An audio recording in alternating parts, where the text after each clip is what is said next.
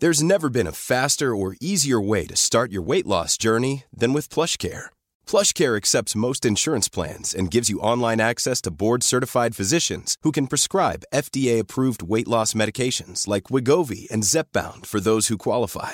Take charge of your health and speak with a board-certified physician about a weight loss plan that's right for you. Get started today at plushcare.com slash weight loss. That's plushcare.com slash weight loss. plushcare.com slash weight loss. There's never been a faster or easier way to start your weight loss journey than with PlushCare.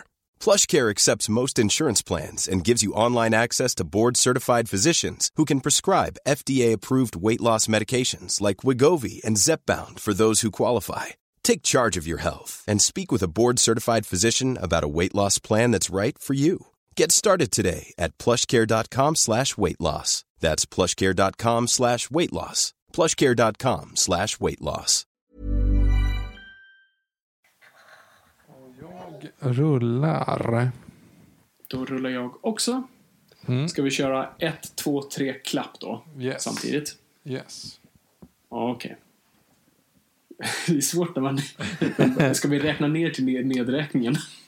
Ett, två, två, tre, Tre...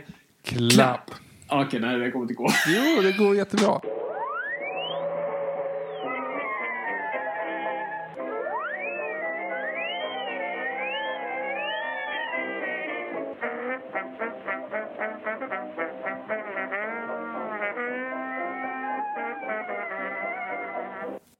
Då börjar jag i stort sett bara. Hej och välkomna till Nörden jag, jag som är nörden Fabian Nordlander. Och det är jag som är jag, Viktor Engberg. Det här är podcasten i samarbete med Acast där vi pratar nördämnen, nördkultur, slags bildande syfte. Jag försöker bilda Viktor i saker han tycker om men inte vet så mycket om. Och idag är en distanserad dag. Ja, vi, kan, vi kanske bara liksom i början här förklarar varför det kanske låter lite konstigt och det är ju för att vi, eh, vi gör vårt sociala ansvar som medborgare och eh, distanserar oss själva ganska långt faktiskt. Det är första gången vi spelar in på distans. Ja, så vi är faktiskt via länk här. Eh, det här har aldrig hänt förut, men vi har varandra på videolänk. Det ser inte ni, men vi ser varandra så att vi, det, det, ingen magi kommer gå förlorad i det här. Eller? Ja, precis. Snarare så här. Vi, ni får ha lite överseende med att det här kanske blir ett, ett stötigt avsnitt. Men det är hellre att vi får ut någonting än att vi, eh, vi, vi inte gör det. Ja, och vi jobbar på tekniken så idag kanske kommer det låta lite sämre men resterande avsnitt kommer låta bättre när vi har fått det i ordning. Så där är vi. Men hej Viktor, kul att se dig! Detsamma, detsamma. Kul ändå att jag är så ouppvärmd så att jag inte ens skulle hitta ett ord. Så att. Hellre att vi är där än att inte vara det. Jag har inte pratat med någon Nej, på typ fem så. veckor. Nej, men det kan ju vara så. Liksom. Nu- Nu förvisso så pratar ju en del liksom med, med min tio månaders eh, son. Mm. Eh, han, han svarar inte så mycket, så däremot så är man bara van liksom, att, att prata i en helt annan tonläge och en helt annan... Liksom, eh, ja. Så det, det, är inte så stort som, det är som Wilson ungefär då? ja, exakt. Fast li, jag tycker ändå att han ger lite mer respons än Wilson. Jag, jag hoppas det. Annars, annars vore det faktiskt Ja, ja, illa. Tråk, ja, tråkigt. Om inte annat. Ja. Men du, vi är ju, det är ju helt sjukt. Vi är ju mitt i en stor historisk händelse. Alltså, när man tänker tillbaka på det här så kommer det vara helt jävla sjukt. Att Ja. man så här, överallt så sitter det såna här små notiser att på grund av covid-19 så är det här stängt eller på grund av covid-19 så är det så här. Och vi är mitt i det nu. Alltså dina barnbarnsbarn kommer fråga dig liksom, men hur var det egentligen under lockdownen? Precis. Alltså du vet, det är helt sjukt. Exakt. Nej, men eh, det, det är både coolt och skrämmande samtidigt. Och eh, Ja jag vill att prata lite om, ens egna lockdown. Jag, jag tar ju det här väldigt seriöst. Typ på grund av den faktorn. Jag vill kunna se mina barn, barn, barn i ögonen och säga att jo, men jag tog mitt ansvar, jag höll mig inne, jag dödade ingens eh, mor och farförälder. Jag, liksom, jag höll mig inne, vilket jag även tycker nu liksom våra lyssnare också ska göra här. Eh, för ni som eh, kanske inte hänger med oss på sociala medier har sett att varje dag så lägger vi upp eh, någonting från min DVD-samling i våra stories där jag går igenom min DVD och Blu-ray-samling. Inte hela för då skulle vi ju hålla på i flera år men jag tar ut de mer speciella och intressanta grejerna. Och bara lite för att uppmuntra folk att hålla sig inne och bara så här. Vad är det man säger? Keep strong, carry on. Nej, vad fan säger britterna? Keep, Uh, keep calm. Keep calm and carry on, just det. Precis. Och det, det, är lite det, så det är lite det jag känner. Så att jag, jag har i stort sett hållit mig inne, vilket egentligen är mitt normala tillstånd. Så det, är inte, det är inte som att det är superstor skillnad på hur jag, liksom, hur jag gör. Det är bara att jag typ inte träffar dig. Det är typ det jag märker är lite så skillnaden av att jag inte spelar in med dig. För du är typ egentligen min enda sociala kontakt. Förutom min fru då, som jag hoppas inte att jag sa hörde mig säga det där precis. Men, eh, men annars, jag är ju inomhus vanligtvis. Men det, får, det är ändå jävligt weird. Och det, det roliga som har hänt är att Alltså jag är ju en prokrastinerare av rang. Jag ja, älskar ja, att inte göra vad jag ska göra. Så jag har varit en sån här person som tyvärr jobbar bäst på kvällar och helger. Eh, det är det jag alltid har gjort av någon dum anledning och jag gillar inte det. Men det är på något vis så här, känner jag ingen så stress eller press när jag vet att hela världen sover. Men det som har hänt nu under hela den här krisen och lockdownen eh, ja, man kan inte kalla det för lockdown i Sverige men i alla fall frivillig lockdown i Sverige. Alltså min kreativitet har gått in i high gear och jag tror jag aldrig varit så här kreativ någonsin och jobbar För alla mina projekt har blivit uppskjutna eller liksom cancellade på, på ett eller annat vis. Så att jag nu för första gången får typ jobba på mina egna grejer vilket är askul. Eh, såklart under de sämsta omständigheterna och jag önskar att det inte vore så. Eh, jag skulle verkligen byta ut all kreativitet i världen för att vi inte skulle ha den här situationen. Men nu är det så och when God gives you lemons you make lemonade. Mm. Hur har det funkat för dig? Jo, nej, men jag jobbar ju. Bara det att jag jobbar ju inte på, på plats i Sundbyberg då, som jag gör i vanliga fall. Så, att, så att jag, jag sitter ju liksom hemma. Vi har ju våra Skype-möten och sådana saker. Det funkar ganska bra. Mm. Men sen så är det ju såklart alltså. Det är ju en, på ett sätt en, en ynnest, så här, med all respekt mot någon som har förlorat nära och kära och, eller Gud, ja. förlorat eh, sitt jobb eller, eller sina livsbesparingar i den här, för att det såklart finns sjukt mycket hemska livsöden i den här, så har egentligen själva lockdownen för mig varit så här, ja, när det går bra att jobba hemifrån, för i mm. mitt yrke så kan jag göra det. Eh, all, jag kan sköta egentligen allting på distans mer eller mindre. Eh, förutom de projekten som självklart stängs ner. Men det är så här, ja, det, ja vi får ta det nästa år. Mm. Eh, I och med att jag jobbar en del med, med, med Friends Arena så är det så här, ja, jo, det, mm. kanske, det är lite uppskjutet. Men att jag får ju umgås med Teddy då, som eh, min son heter. Liksom. Alltså, det är ju sjukt att man får gå upp med honom varje morgon och sen gå och lägga honom vid åtta varje kväll och så umgås man hela dagarna. Trots att jag då sitter fram, kanske framför datorn och han sitter och rycker i, i sladdarna så är det ändå så här, men jag är ändå hemma med honom liksom. Ja, du kommer ju ha en kan... monstruös pappaledighet Jo, men, ja, men jag, kom, jag, kommer ju bli föräldraledig då. Eller jag kommer ju ta ut min pappaledighet från och med första juli. Eh, och sen ett halvår framåt eller sju månader framåt. Och då blir det ju ändå liksom så här, då blir det på riktigt. Ja. Eh, men nu, jag har ju liksom värsta chansen att hänga med honom hela dagarna också. Trots att jag jobbar. Eh, så att det är ju på ett sätt bara en ynnest att få vara hemma på det sättet. Eh, mm. Och jag förstår att det är förjävligt att sitta ensam boende liksom i en liten lägenhet. Men vi vi är ju liksom hemma och är en familj och det är sjukt mysigt ja. på det sättet. Jo, verkligen, det förstår jag. Så att, så här, kära lyssnare där ute, ni behöver inte vara oroliga för mig i alla fall. Det är det jag vill ha sagt. Mm. Nej, jag tror vi, vi, båda, vi båda klarar oss hyfsat bra i, i och med allt det här. Eh, men våra tankar går såklart ut till de som inte haft det så tur i allt det här. Eh, men vi vill ju såklart göra vårt sociala, ansvar, inte bara med att stanna hemma, vilket vi ännu en gång uppmuntrar lyssnare att göra om ni kan ha möjlighet och inte behöver gå ut, gå inte ut. Men bortsett från det, vi har ju faktiskt ett annat ansvar också, Viktor. Och, ja. det, och det är att sprida kunskap och glädje till folket. Och så lite tango. Om de så vill. Mm. Men inte, vi får inte tanga med varandra för det, det är förbjudet. Just det, vi får inte vara så nära varandra. Nej. Säger man verkligen att man tangar med varandra? Nej, jag vet inte. Gör man? Jag, jag, har ju, jag har ju tango i blodet för jag är halvfinne och finnar oh, älskar tango. Det ha fötts i Spanien eller var, var det nu är någonstans men det är Finland det blev perfektion. Ah, och förstår. passion. Så många mm. finlandssveriger jag har bevittnat mina morföräldrar. Ah. Tang, tanga? Äh, vi lämnar det. det. Jag vet inte, ja. Du ser, jag är ringrostig. Jag har inte pratat med människor, Viktor. Jag bara bladdrar. Åh, oh, herregud. Ja.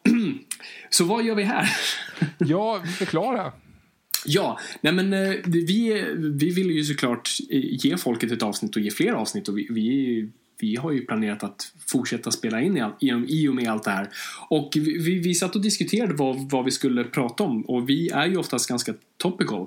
Och det första självklara som dyker upp och som vi även funderade lite öppet på sociala medier var att prata om, prata om virusfilmer och pandemifilmer och, för det finns ju några sådana. Och eh, det går ju att göra. Men det, samtidigt kändes det lite så här, ja, alla har fel förutom eh, gud, nu, Contagion.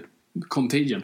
Eh, alla fel förutom den. Det är i stort sett contentan av det. Det är ju inget intressant, eller det finns intressant, men någonting som är ännu mer intressant och som är, jag tror det är mer någonting vi alla kan relatera till och som är lite intressant att bara diskutera. Det är ju faktiskt konceptet isolation.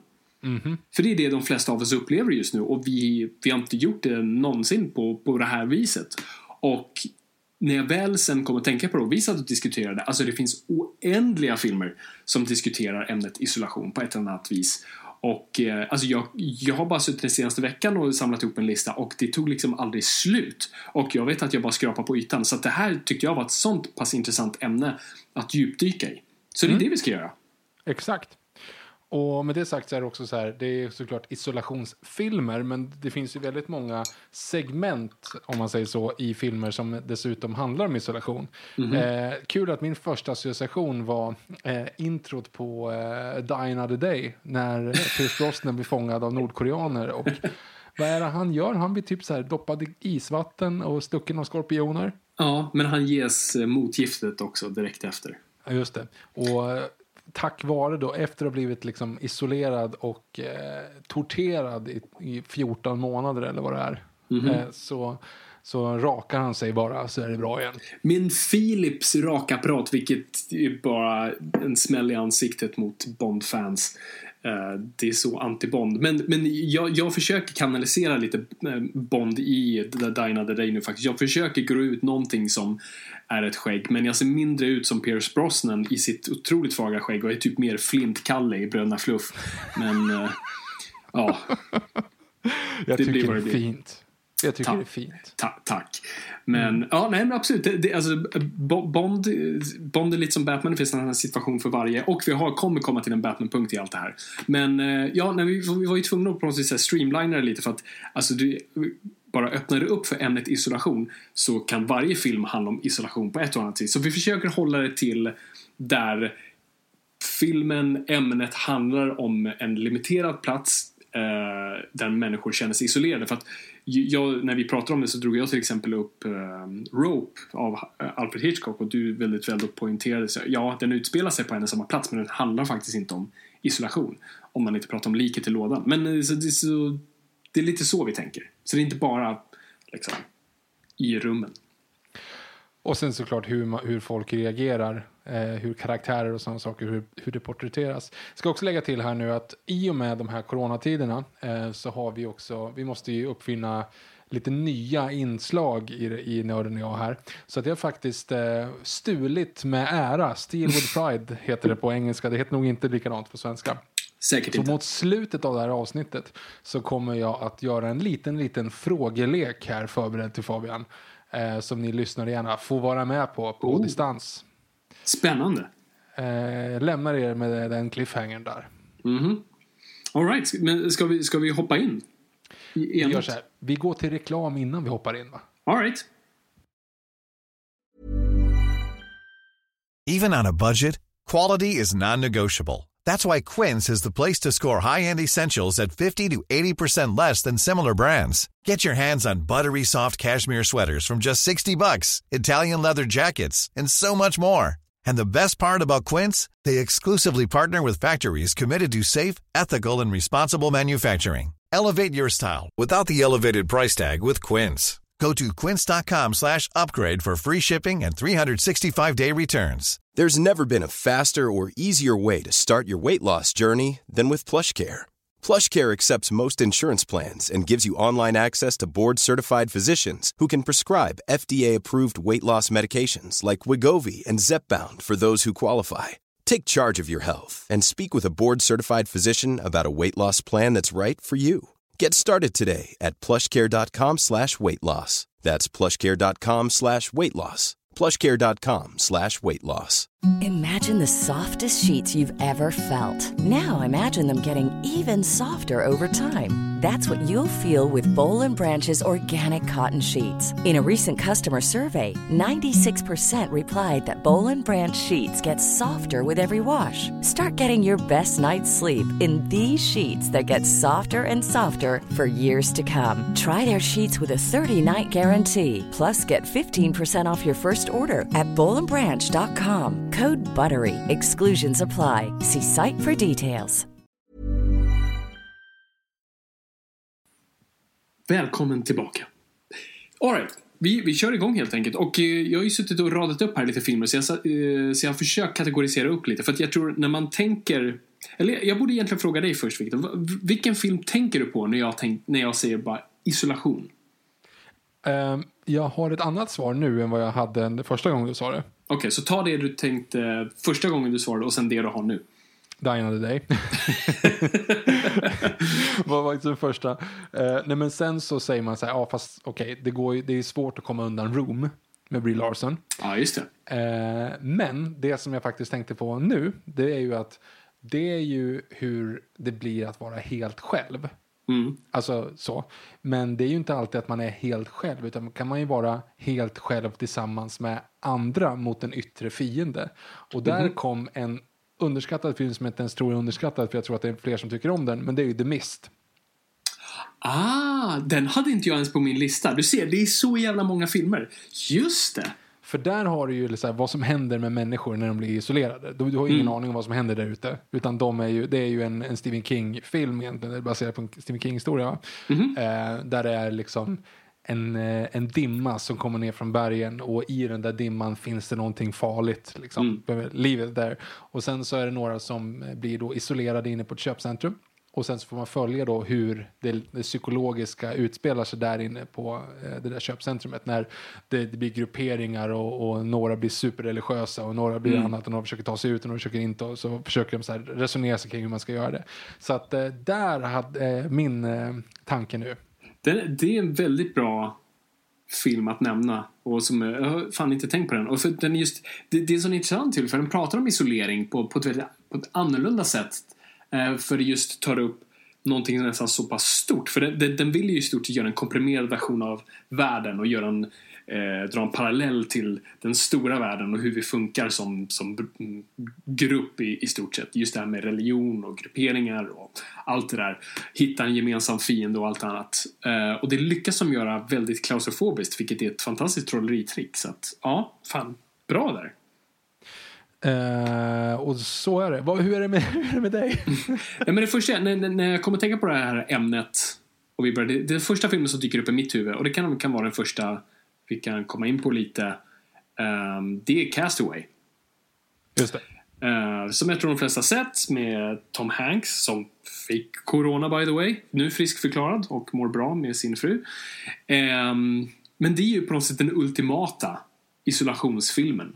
Ja, Att verkligen. vara liksom, det är en film där han bokstavligen, ja det, det, du har egentligen hur mycket av, alltså för i mitt huvud är det typ de sista fem minuterna han är hemma i världen, i den riktiga världen, spoilers, han Spoilers. kommer hem.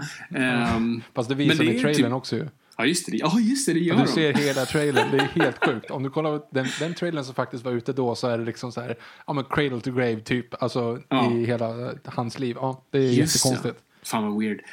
Eh, men, you, men jag vet, you're the jag love of my life. hur lång tid är det? Kommer du ihåg hur mycket tid han tillbringar sen hemma? Nej, nej. Eller hur mycket det- stor del av filmen Nej, alltså det är ju jättelite.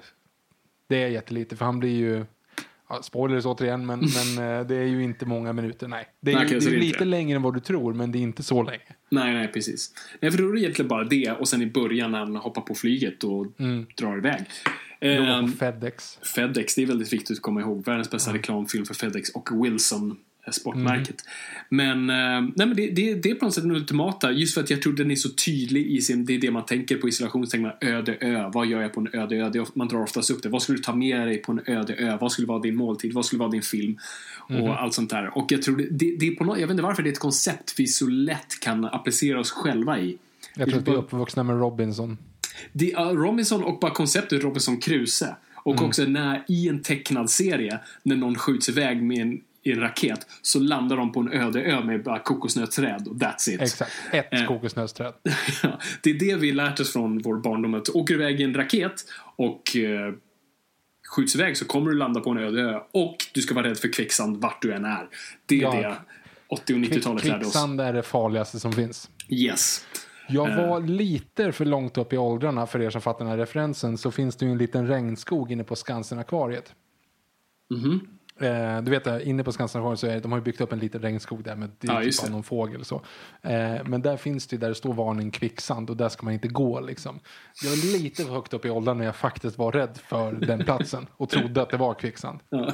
Jag kommer att det var lite så här, när vi var där på, med, på klassresan någon gång och det var de här coola i klassen, de gick dit och kände på kvicksanden och man sa men Ja, just det. Ja, just det, men Men det står varning där. Ja, du kan inte gå förbi där. ja. Det säger något om oss. ja. Japp.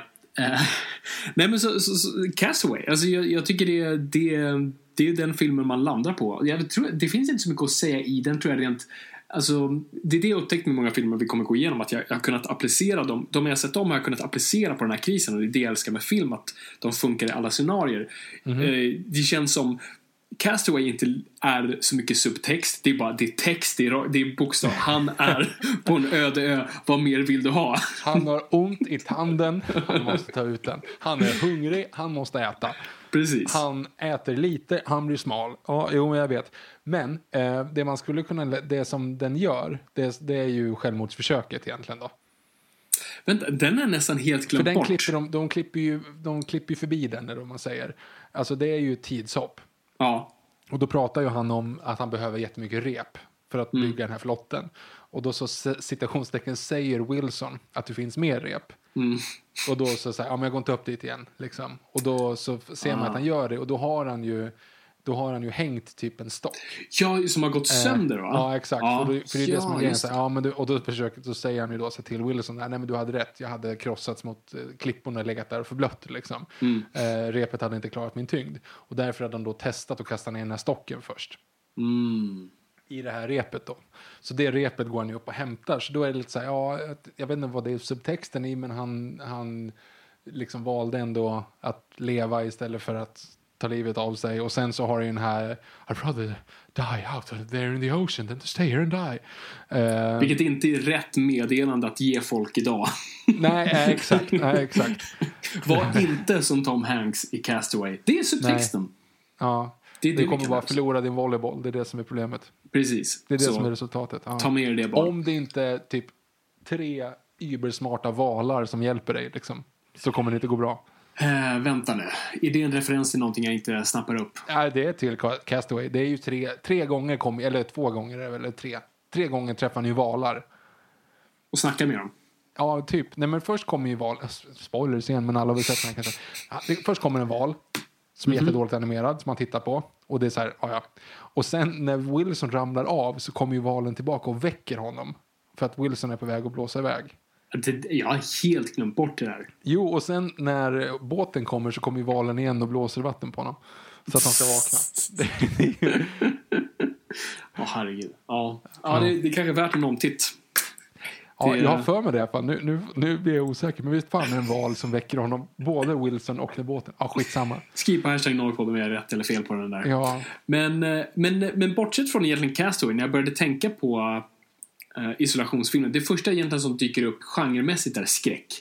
Mm. För att det är väldigt enkelt att landa i att man tänker, ja ah, just det, ja, men skräck. Skräck handlar ju oftast om människor på en, i en instängd plats eller hus eller var det nu är och de ska ta sig ut och det, allt sånt där. Men eh, så, det fanns några som, som ändå var värt att titta på. Och den första som dök upp i mitt huvud är Alien.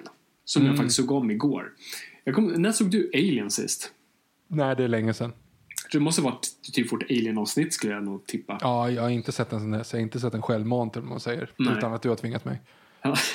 Jag har inte sett den på jättelänge. För det är en sån här film man såg jättemycket i sin tonår som man nu bara liksom, den sitter så djupt in i märgen. Men det är därför det var så kul att, att kolla på den igen nu i, för det är då filmer väcks på, li, till, på nytt till liv eh, för mig. Och, och det är just i och med såna här kriser. Vi har ju inte varit en, alltså vi har aldrig upplevt en kris. Nej. Victor, vi har ju varit så förskonade. Ja, okej, vi har upplevt... Eh, Eh, Gotabanken-krisen där, vad heter den, 90-talskrisen, vi har upplevt eh, dotcom-bubblan, vi har upplevt finanskrisen. Och eh, du förlorade mycket pengar i dem gissar jag. De Ja, kriserna. Om du, om du hårdrar det så kanske om dina föräldrar hade sparat lite barnbidrag i något år där på Ja, just det. 90-talet. hade Några du kanske- fonder eller ja. något. Nej, så är det. Men, vi har ju aldrig riktigt... Men, ja, några bankkriser. Men vi har ju varit för unga för dem. Och vi hade 11 september. Det var ju en kris som var lite läskig också. Vi var ändå hyfsat små. Eh, Men det här är ju... Jag, jag kan inte komma på någonting där jag har på något sätt hela min världsbild har förvrängts och hur jag ser på saker och tänker på Nej, saker. nej, nej, och, och vilken kontext jag ramar in saker. Och det är det som är så intressant. Så det, så det är det vi kommer komma in på lite med, med filmerna här. Så att, och, det, och det slog ju med, då, med alltså, med Alien. För Alien handlar om så himla mycket och vi har ju pratat om att den handlar om eh, mannens rädsla att bli gravid och etc. etc. Men, eh, men vad, vad jag nu plockade med mig var just den här, den här känslan av att vara instängd med ett virus. Eh, för det är det, alltså Alien är ju ett en parasit, ett faktiskt virus. Och, det, och en scen jag glömmer bort i början när då John Hurt har kollat ner i ägget och får facehuggern på sig och de ska ta in honom så hamnar de i den här luftslussen och Sigourney eh, Weavers karaktär Ripley säger i stort sett nej men ni måste vara i karantän i 24 timmar minst, jag släpper inte in er. Eh, och de bråkar jättelänge om det, om så här, karantän, karantän, karantän. Men eh, Ash, då Ian Holmes karaktär, då, släpper in dem ändå. Och bryter karantän. Och därav bryter helvetet loss. Så att, förstår nu hur viktigt karantän är. Bra, ja precis, bra Bara parallell. public announcement här. Men, eh, nej, men så, så bara det, liksom, det är ingen subtext egentligen, men det var bara någonting som, så här, det kändes mer av att så här, släppa in sjukdomen. Det, så här, Mm. det, liksom, det tog åt i bröstet ordentligt. Det är också så här, vi måste bara, för er som lyssnar i framtiden, Hej framtiden. så måste vi ändå så säga att just nu så är det eh, slutet på april 2020. Vi vet inte riktigt vart alltså covid-19 är Just om något år eller sådär. Alltså, vi har ju ingen aning om det egentligen är Skynet som släppte ut det här och att egentligen nu så är det, har datorerna tagit över och, och vi liksom är en, en människan är en minoritet som, som slåss där under jord för att se till att eh, för att vara resistant. Så if you're listening, you are the resistance. Så. Exakt, ja, men det, det är faktiskt bra för att och man kommer även behöva underhållning i, den postapokalyptiska helvetesvärlden. Ja, eller hur? För Acast, Acast kommer det som är kvar. Precis.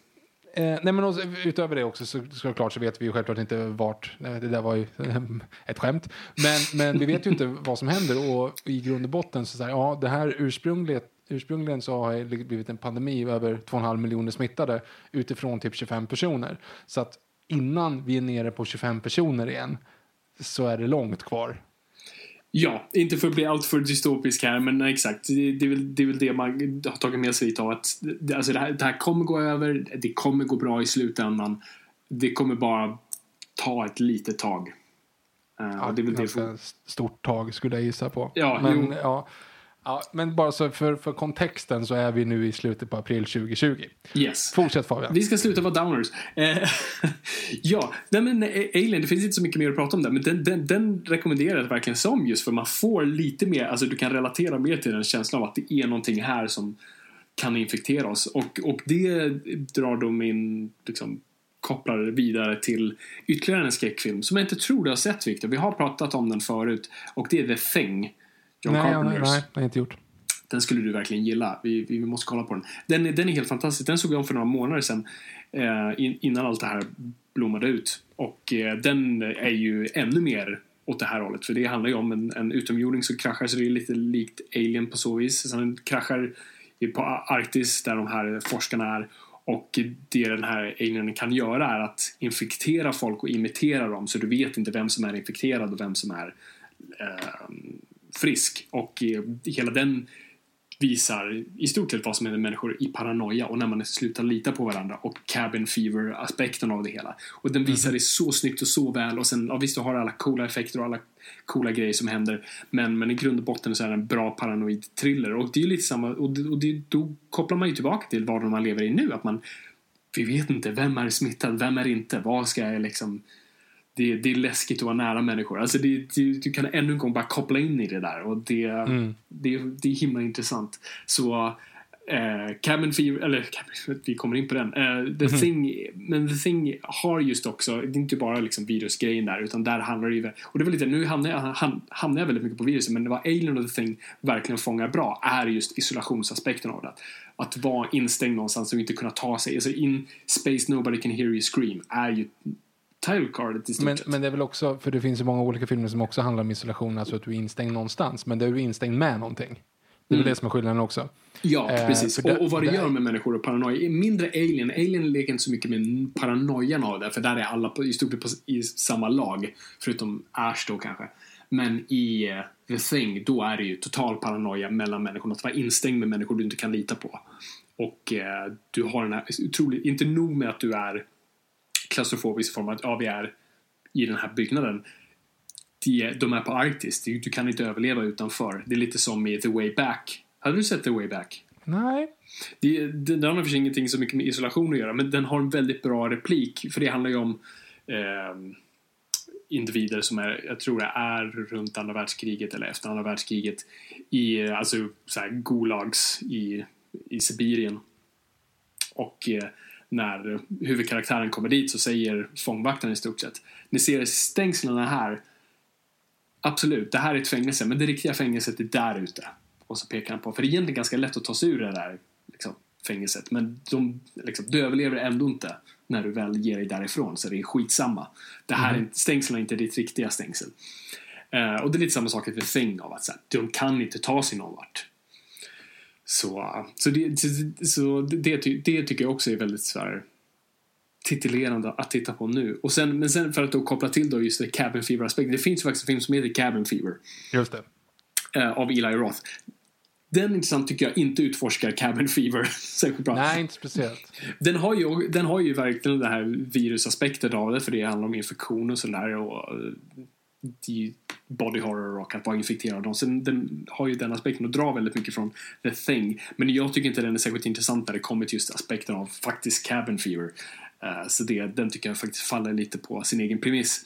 Uh, men, men om vi kollar på en besläktad grej. Har du sett Cabin in the Woods? Ja. Eh, vänta, vänta, har jag gjort det? Är- Är det... Nej, vänta, nej, vänta, vilken är... Eh, vilken är det? Det är ju den här alltså, komedin. Jo, jo, jo, just det, just det, just det, med motorcykeln i, i osynliga väggen där ja. Ja, jo, exakt. Ja, just det. Jo, men det har jag gjort. Och det är ju inte heller speciellt mycket. Nej, nej, den är ju inte alls... eh, Det är ju nummer ett en komedi och den leker just med troperna av sådana filmer. Alla Evil, Evil Dead och, och sånt. Men den, ja, den, den leker inte mycket, för det är inte det den handlar om. Men jag tyckte det bara var värt att flagga upp. Men sen har du ju, den som kanske är mer värt att ta upp är Evil Dead. Hade du sett Evil Dead? Vi har inte tagit, pratat om Evil Dead, nej. Eh, den tror inte jag du skulle gilla. Eh, den är väl... Uh, handlar ju också om folk som är instängda i, i, i en stuga i stort sett. Och eh, jag kommer inte ihåg varför. Jo, visst, de kan inte ta sig därifrån för att bilen går sönder. Klassisk eh, trop. Men eh, den leker inte så mycket med tanken om isolation. Det är mer bara klaustrofobiska, vara instängd med en demon. Och det är jobbigt. Men om vi ska prata om skräckfilmer som verkligen handlar om... Alltså jag tror den som dyker upp högst upp på listan av så här, isolation, skräck. Vad tänker du på då? Så. Du ser, jag har inte ens tänkt på den. Ja, första så. Den var inte ens på min en- lista. Nej, mm, ja men första i alla fall. De andra är ju en annan typ av grej. Men den första är ju bara, vi är fast här, varför är vi det? Vi Just kommer ingen vart. Men hur, hur, hur skulle du säga att den leker med, med Nej, tanken om isolation? Nej, inte speciellt mycket alls. Utan Så den är nog kanske mer rope? ja, av att den- vi, är på den- en, vi är på en plats, men... Jo, men eller hur, det är ju bara så här, hur tar vi oss härifrån? Det är ju inte riktigt så. Den som jag däremot skulle vilja säga, som handlar om isolation på det sättet, som kanske till och med skulle kunna appliceras idag, Mhm. eh, det är ju 10 Cloverfield Lane. Fan, jag har inte heller den på listan. Alltså, det här, du ser, det är så jävla många. Ja. Nej men 10 Cloverfield Lane och, och där ska jag säga för er som inte har sett den, se den och jag Mhm. blir jättestörd på att den heter Cloverfield Lane och att jag visste att det var Cloverfield universumet. Ja. ja det Hade jag inte vetat att det var Cloverfield universumet, alltså vilket, vilket så här, ja, sorry, jag spoilar inte det här för att alla, det, den är liksom, det är väldigt tydligt i och med att den heter det. Mhm. Men hade det inte varit det, hade jag inte vetat det innan så hade jag varit så jävla byxis hela filmen liksom. vad, tror, vad tror du om... man- För jag satt nu när, när du berättade. Vad, vad, för, för våra barn, när du kommer kunna visa Ted filmer. Mm. Kommer du hoppa över Cloverfield och bara Ja, visa den, 10 här, Cloverfield den här visar, ja, den här först. Gud ja, den här först. Mm. Men kommer, han, kommer inte han då bara säga vad fan? Jo, men det är det som är grejen. Mm. För att du sitter ju, det är ju typ fem gånger, trots att den hette 10 Cloverfield Lane, te- Mm. trots att jag visste att den hette 10 Cloverfield Lane, så tänkte jag ändå så här, eller? alltså, det var ju hur många gånger som helst, man, man verkligen pendlar mellan hopp och förtvivlan på den där. Liksom. Mm. Alltså, här, är, han, är det här bra eller är det inte? Eller liksom är det, och sen när det visar sig liksom att, att eh, Fred där är ju batshit men ändå har rätt. Alltså det, är liksom, du vet, det finns ju jättemånga aspekter som får en att bara så vända upp och ner på Mm. allt vad du tror. Och hade du inte vetat om det så hade det varit så jävla bra. Mm. Eh, men där har du ju en film som, det där hade ju kunnat hända idag, typ. Alltså Ja, tänk dig utifrån perspektivet att en, en kvinna är med om en bilkrasch, Mhm. vaknar upp eh, i en källare och säger så här, ah, men det är ett dödligt virus ute. Mm. Det är liksom corona utanför, du får inte gå ut. Alltså det hade ju varit, det, det, det är ju, den, den storyn hade kunnat utspela sig då. Liksom. Ja, nej, verkligen. Eh, det, det är ju väldigt... eh, Ja, shit. Och den tycker jag ändå dealar rätt bra med just tanken om isolation och paranoia och vad det dras med att vara med människor, särskilt människor du inte känner. Som vi ser, alltså i, världen har det ju hänt så att folk som har rest, hamnat på platser, de som hamnade på den här båten, alltså helt plötsligt är du fast med människor. Mm. Ja men Diamond som, Princess är ju för fan 10 Cloverfield Lane in reality liksom. Alltså, skoja inte om det kommer komma en film om det snart. Fan, jag tror det görs en film på, jag tror, eh, vad är eh, Mats, uh, ah, ja namn. Eh, ja men eh, Sara, vår kära vän Saras skrivarkompanjon Ja, Strand, skrev, Strandberg? Strandberg eh, skriver den här färgen. Den lär ju verkligen nu bara Ja, precis. vi har någonting som heter färja, vi använder det. Mm. Ja. den lär verkligen bara kutas fram nu. Men, Och där, eh, har- för där har ju också, det har ju hänt typ i verkligheten det, nästan. För det var ju någon sån Mm. här klipp, nu vet vi inte, jag tror inte att de har släppt klippet. Eller på någon obskyr kanal finns det väl. Men ehm, typ var det kanadensiska Big Brother, när de fick reda på det. ja, Alltså att de visar i tv då när de här som har suttit inlåsta i ja, men typ två månader och inte haft en aning om vad som händer där ute. Mm. Och så bara kommer en producent in och säger bara så hörni, hörni eh, bara så ni vet, det här är inte ett skämt utan det här händer faktiskt. mm. Och sen så berättar de om corona liksom Fan. och man får deras reaktion. Det är ju för att vi, jag och min fru faktiskt kollar på svenska Big Brother just nu. Som en sån här, Herregud. ja men det var, alltså jag är ingen dokusåpa-människa. Det men, är du visst det. Du kollar ju för fansken, vad heter den? Ar, eh, Love Island, eller vad var det du kollade Paradise på? Hotel kollar jag på. Ja, och den där andra. Men De första säsongerna Ex blev- on the beach. Sex on, Ex on the beach. Jag tror vi kollade på någon av dem. Men det var, Ja, det är du en här- ser. jag är ingen dokusåpa- jag är ingen dokusåpa-tittare, men jag har sett typ det mesta som har Men det är släppts de så- men senaste det är åren. grejer som jag och, fru kan, jag och frugan kan bara så här, stänga av hjärnorna på och så här, förenas kring och bara så här, ah, dö lite framför tvn. Men har du hört talas om History Channel? Där är en sån. Vi kollar på bra saker också, men det är bara en sak som är ganska skön att bara så här, stänga av hjärnan på. Men, Mm. eh, och jag, jag, jag kan försvara mig mer, men jag orkar inte just nu för vi har, vi har inte all tid i världen. Men det, jag har en bra förklaring. Hur som helst. Um, de, de, ja, Big Brother Sverige pågår ju as we speak och har pågått sen, fan, vad är det? Sen i liksom, februari. Och eh, det är ju samma sak där. De trädde ju in när corona typ inte ens var en grej och nu är det. Och de har ju fått reda på det men vi har ju inte fått se det. Jag tror om man Nej. inte kollar på typ livestreamen. Vilket Men det, de har- det de finns ju livekanaler, typ. Ja. Ja, exakt. Så jag tycker de är liksom för oss vanliga som inte faktiskt kollar på livestreamen. Så dålig är jag faktiskt inte. Jag kollar faktiskt på de ihopklippta versionerna. Och, eh, men, och då, då, liksom, då har det ju inte nämnts riktigt. De, nu har de ju börjat prata om det. Men det roliga, eller roliga, det är ganska tragiskt, är ju att nu vill de ju verkligen inte röstas ut. Och Nej, de säger såhär, jag vill inte ut i coronavärlden. Och bara, nej det vill Och medan någon kille som röstades ut för ett tag bara, ah, jag ska, först jag ska gå på Rish. Och bara såhär, mm, du lär... Så, nej, det, på så vis har det varit väldigt intressant. Men jag önskar att de hade gjort som det du förklarade, att man får se det. Jesus. Har du, för övrigt, eh, stickspår, har du sett Raggarjävlar? Nej, men jag vet att en av dem Mm. har varit med där. Ja, nej, den, den var faktiskt eh, eh, sevärd, ska jag säga. Mm, nej, jag har hört väldigt bra, bra saker. Mm. Eh, men ja, okej. jag- tillbaka till den frågan jag ställde. Vilken skräckfilm är det man främst tänker på eh, när det kommer till isolation? Jag, jag har svarat två nu och jag var tydligen fel båda dem. Så det Vänta, vilka, så du är Ten Cloverfield och, Ja, och så. och så, just det. Eh, Shining. Ja, just det. Ja. Det, det, blir så, det blir inte mer isolation än så. Och som verkligen det är en av grundpelarna av dess teman. Uh, av att hur det är att vara isolerad med människor man älskar och tror sig känna och vad händer när du inte gör det? Och när de demonerna kom fram, eller om de blir besatta av spöken, hur du nu väljer att tolka det. Och uh, ja, men vad det gör med en som person. Så den tycker jag verkligen är en en film man typ inte ska se om man är instängd med sin familj just nu. Fast där är väl också en sån grej som vi pratade om i vårt King, eh, Stephen King-avsnitt. Stephen King tyckte inte att man skulle kasta Jack Nicholson. Nej. sekunden du ser honom är det såhär, ah, okej. Okay. Han är galen. jo men hade Tom Hanks gjort det. Hade, hade ja, Tom ja, Hanks precis. spelat honom, Torrance, då hade det varit såhär, okej okay, det, det här är ändå liksom, shit det här är lite läskigt. Men Jack Nicholson, ah, ja det är klart han kan liksom Ja, ja, sin familj, jag vet inte. och särskilt det manuset var skrivet som vi, som vi pratade om i Stephen King-avsnittet. Just att så här, I boken så är det ju en långsam gradvis övergång och han är en väldigt kärleksfull pappa som bara råkar ha lite alkoholproblem som han försöker komma över. Men i filmen så här, från liksom scen ett så har du de där ögonbrynen och han typ så här, ler maniskt medan han kör bilen. Så här, "Ah, ja, han kommer ju köra av vägen Ja, ja, i grundscenen. Liksom. Så att, ja, det, jag, jag, tror det, den är nog den absolut första jag skulle säga av fil, skräckfilmer som handlar om isolation specifikt. Så är nog den herren på täppan där. Men en annan Stephen King-adaption som jag skulle nog föredra i det här sammanhanget, som jag kollade om nu idag inför det här, det är, kan du gissa vilken? Eh, Misery? Yes, Misery. Ah. Eh, som är en av mina favoritfilmer och en av de bästa manusen som har skrivits. Och har ni inte sett Misery, för guds skull se den.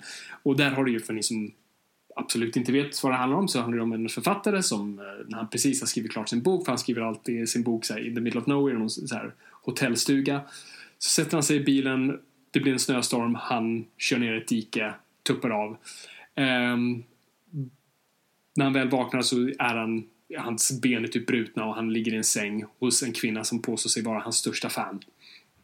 Och som så ska då, som är Kathy Bates då karaktär och ska egentligen, vad vi först tror, ja men hon ska bara liksom få honom frisk för hon är sjuksköterska. Men ja, det blir ju någonting betydligt mer läbbigare än så. Och eh, det var, den var så kul att eh, kolla på för den, den är så bra plottad och så bra skriven att, och vad den framförallt gör är hela tiden här, den drar hela tiden undan mattan på en. Vilket jag känner nyheterna gör idag. Så det jag kunde dra lite från den var just den här stunder av hopp hela tiden bryts av och så här, ah, fuck! Men vänd inte på pingvinen för i helvete. Ja, jag vet. Ja, precis. Ät inte fladdermusen.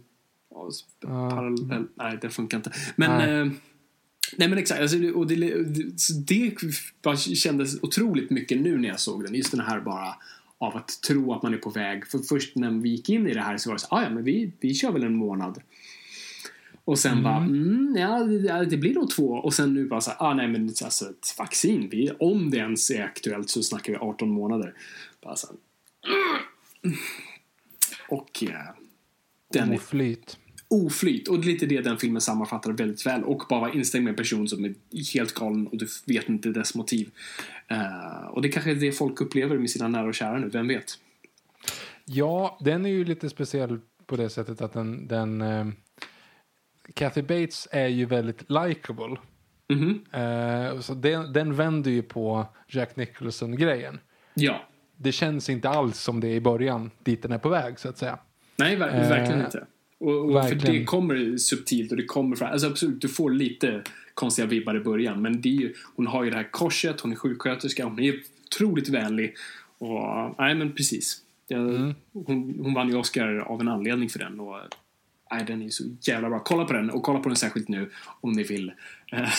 Jag vet inte vad vi, om, om vi kommer skrämma bort folk från filmer eller uppmuntra dem. Jag, jag är en sån här person Ehm, jag, vet, jag tror det finns två olika personer när det kommer till filmer. När jag mår på ett visst sätt så vill jag se på saker som reflekterar det.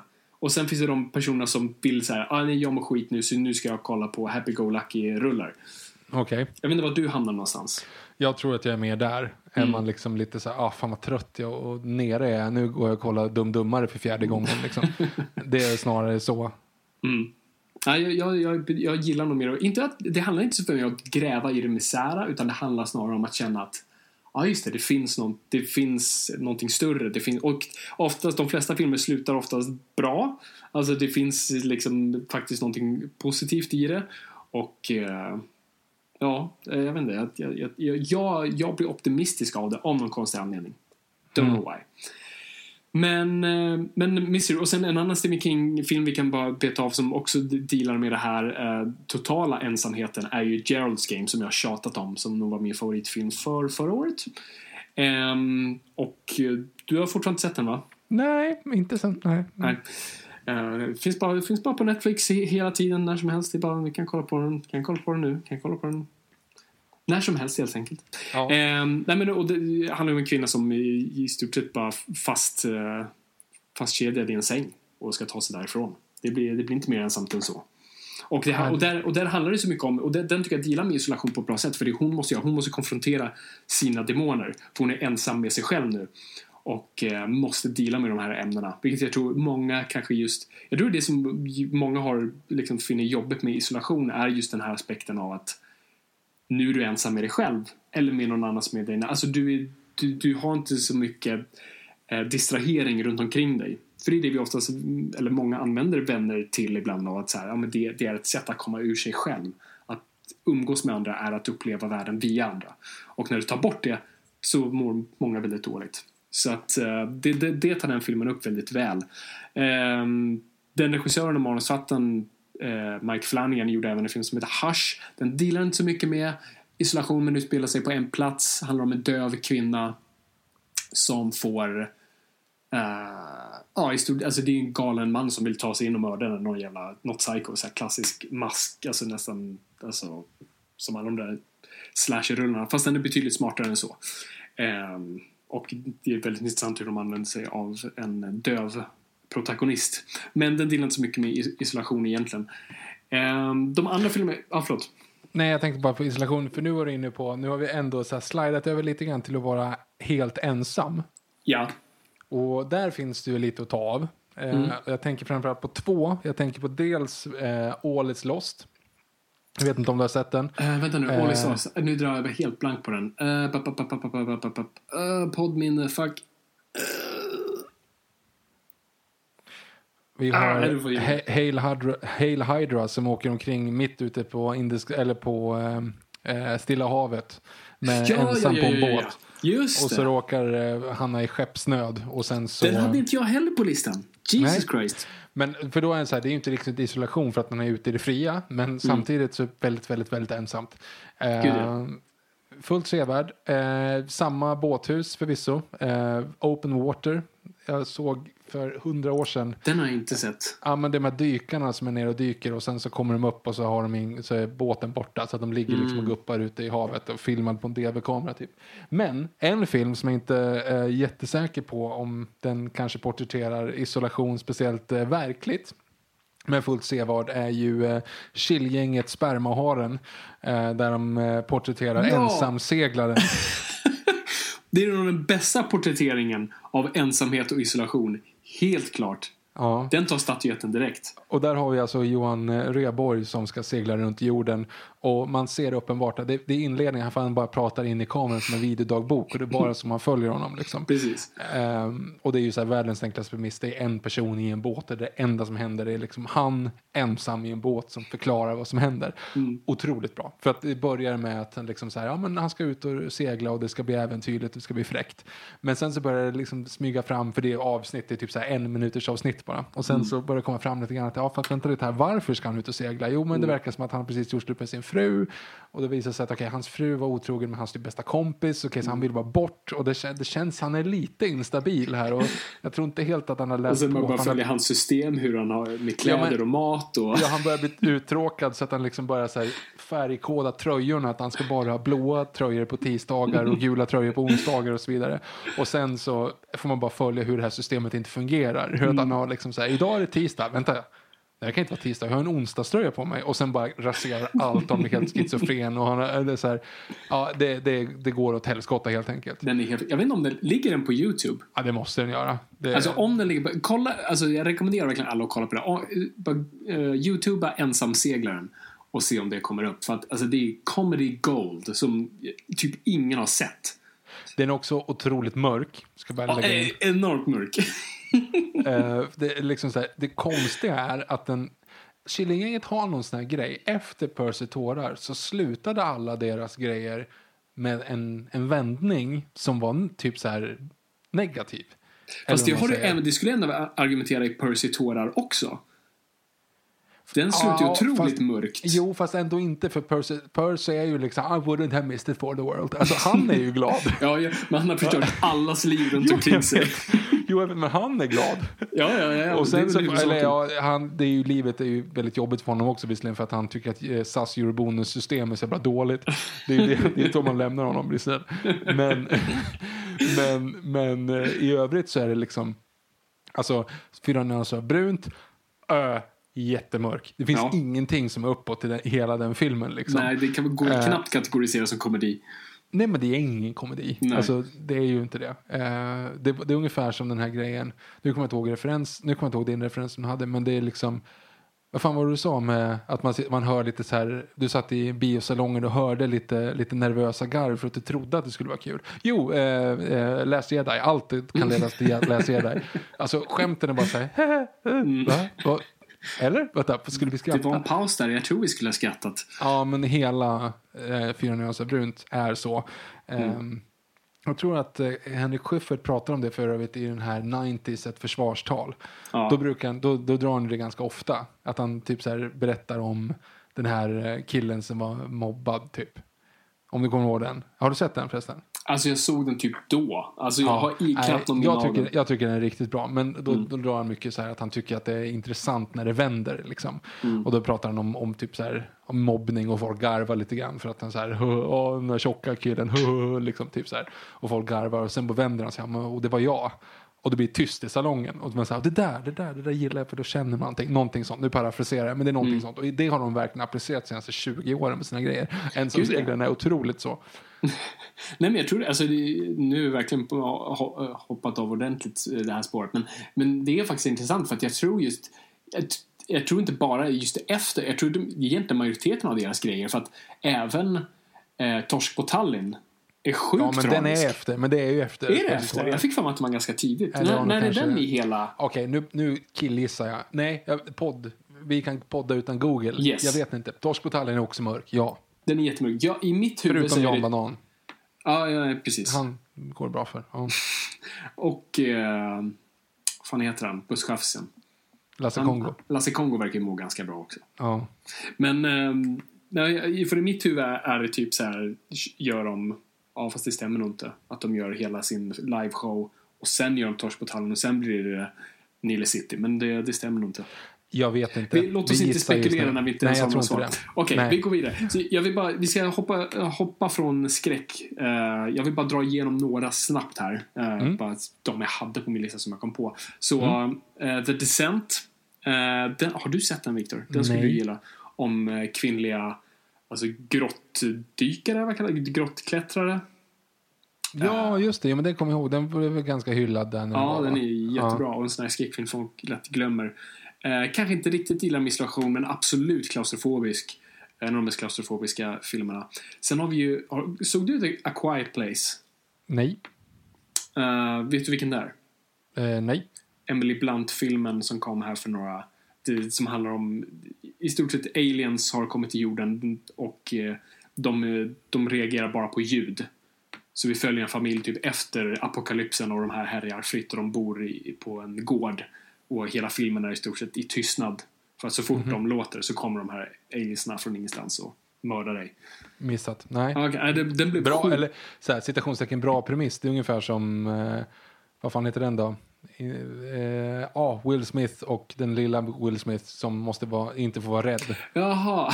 Det låter som ett koncept. Så här, man, de, Jag höll de på att säga Live Earth, men det är någonting med Ja, Earth. After Earth. After kanske. Earth. Ja, After After Earth. Earth.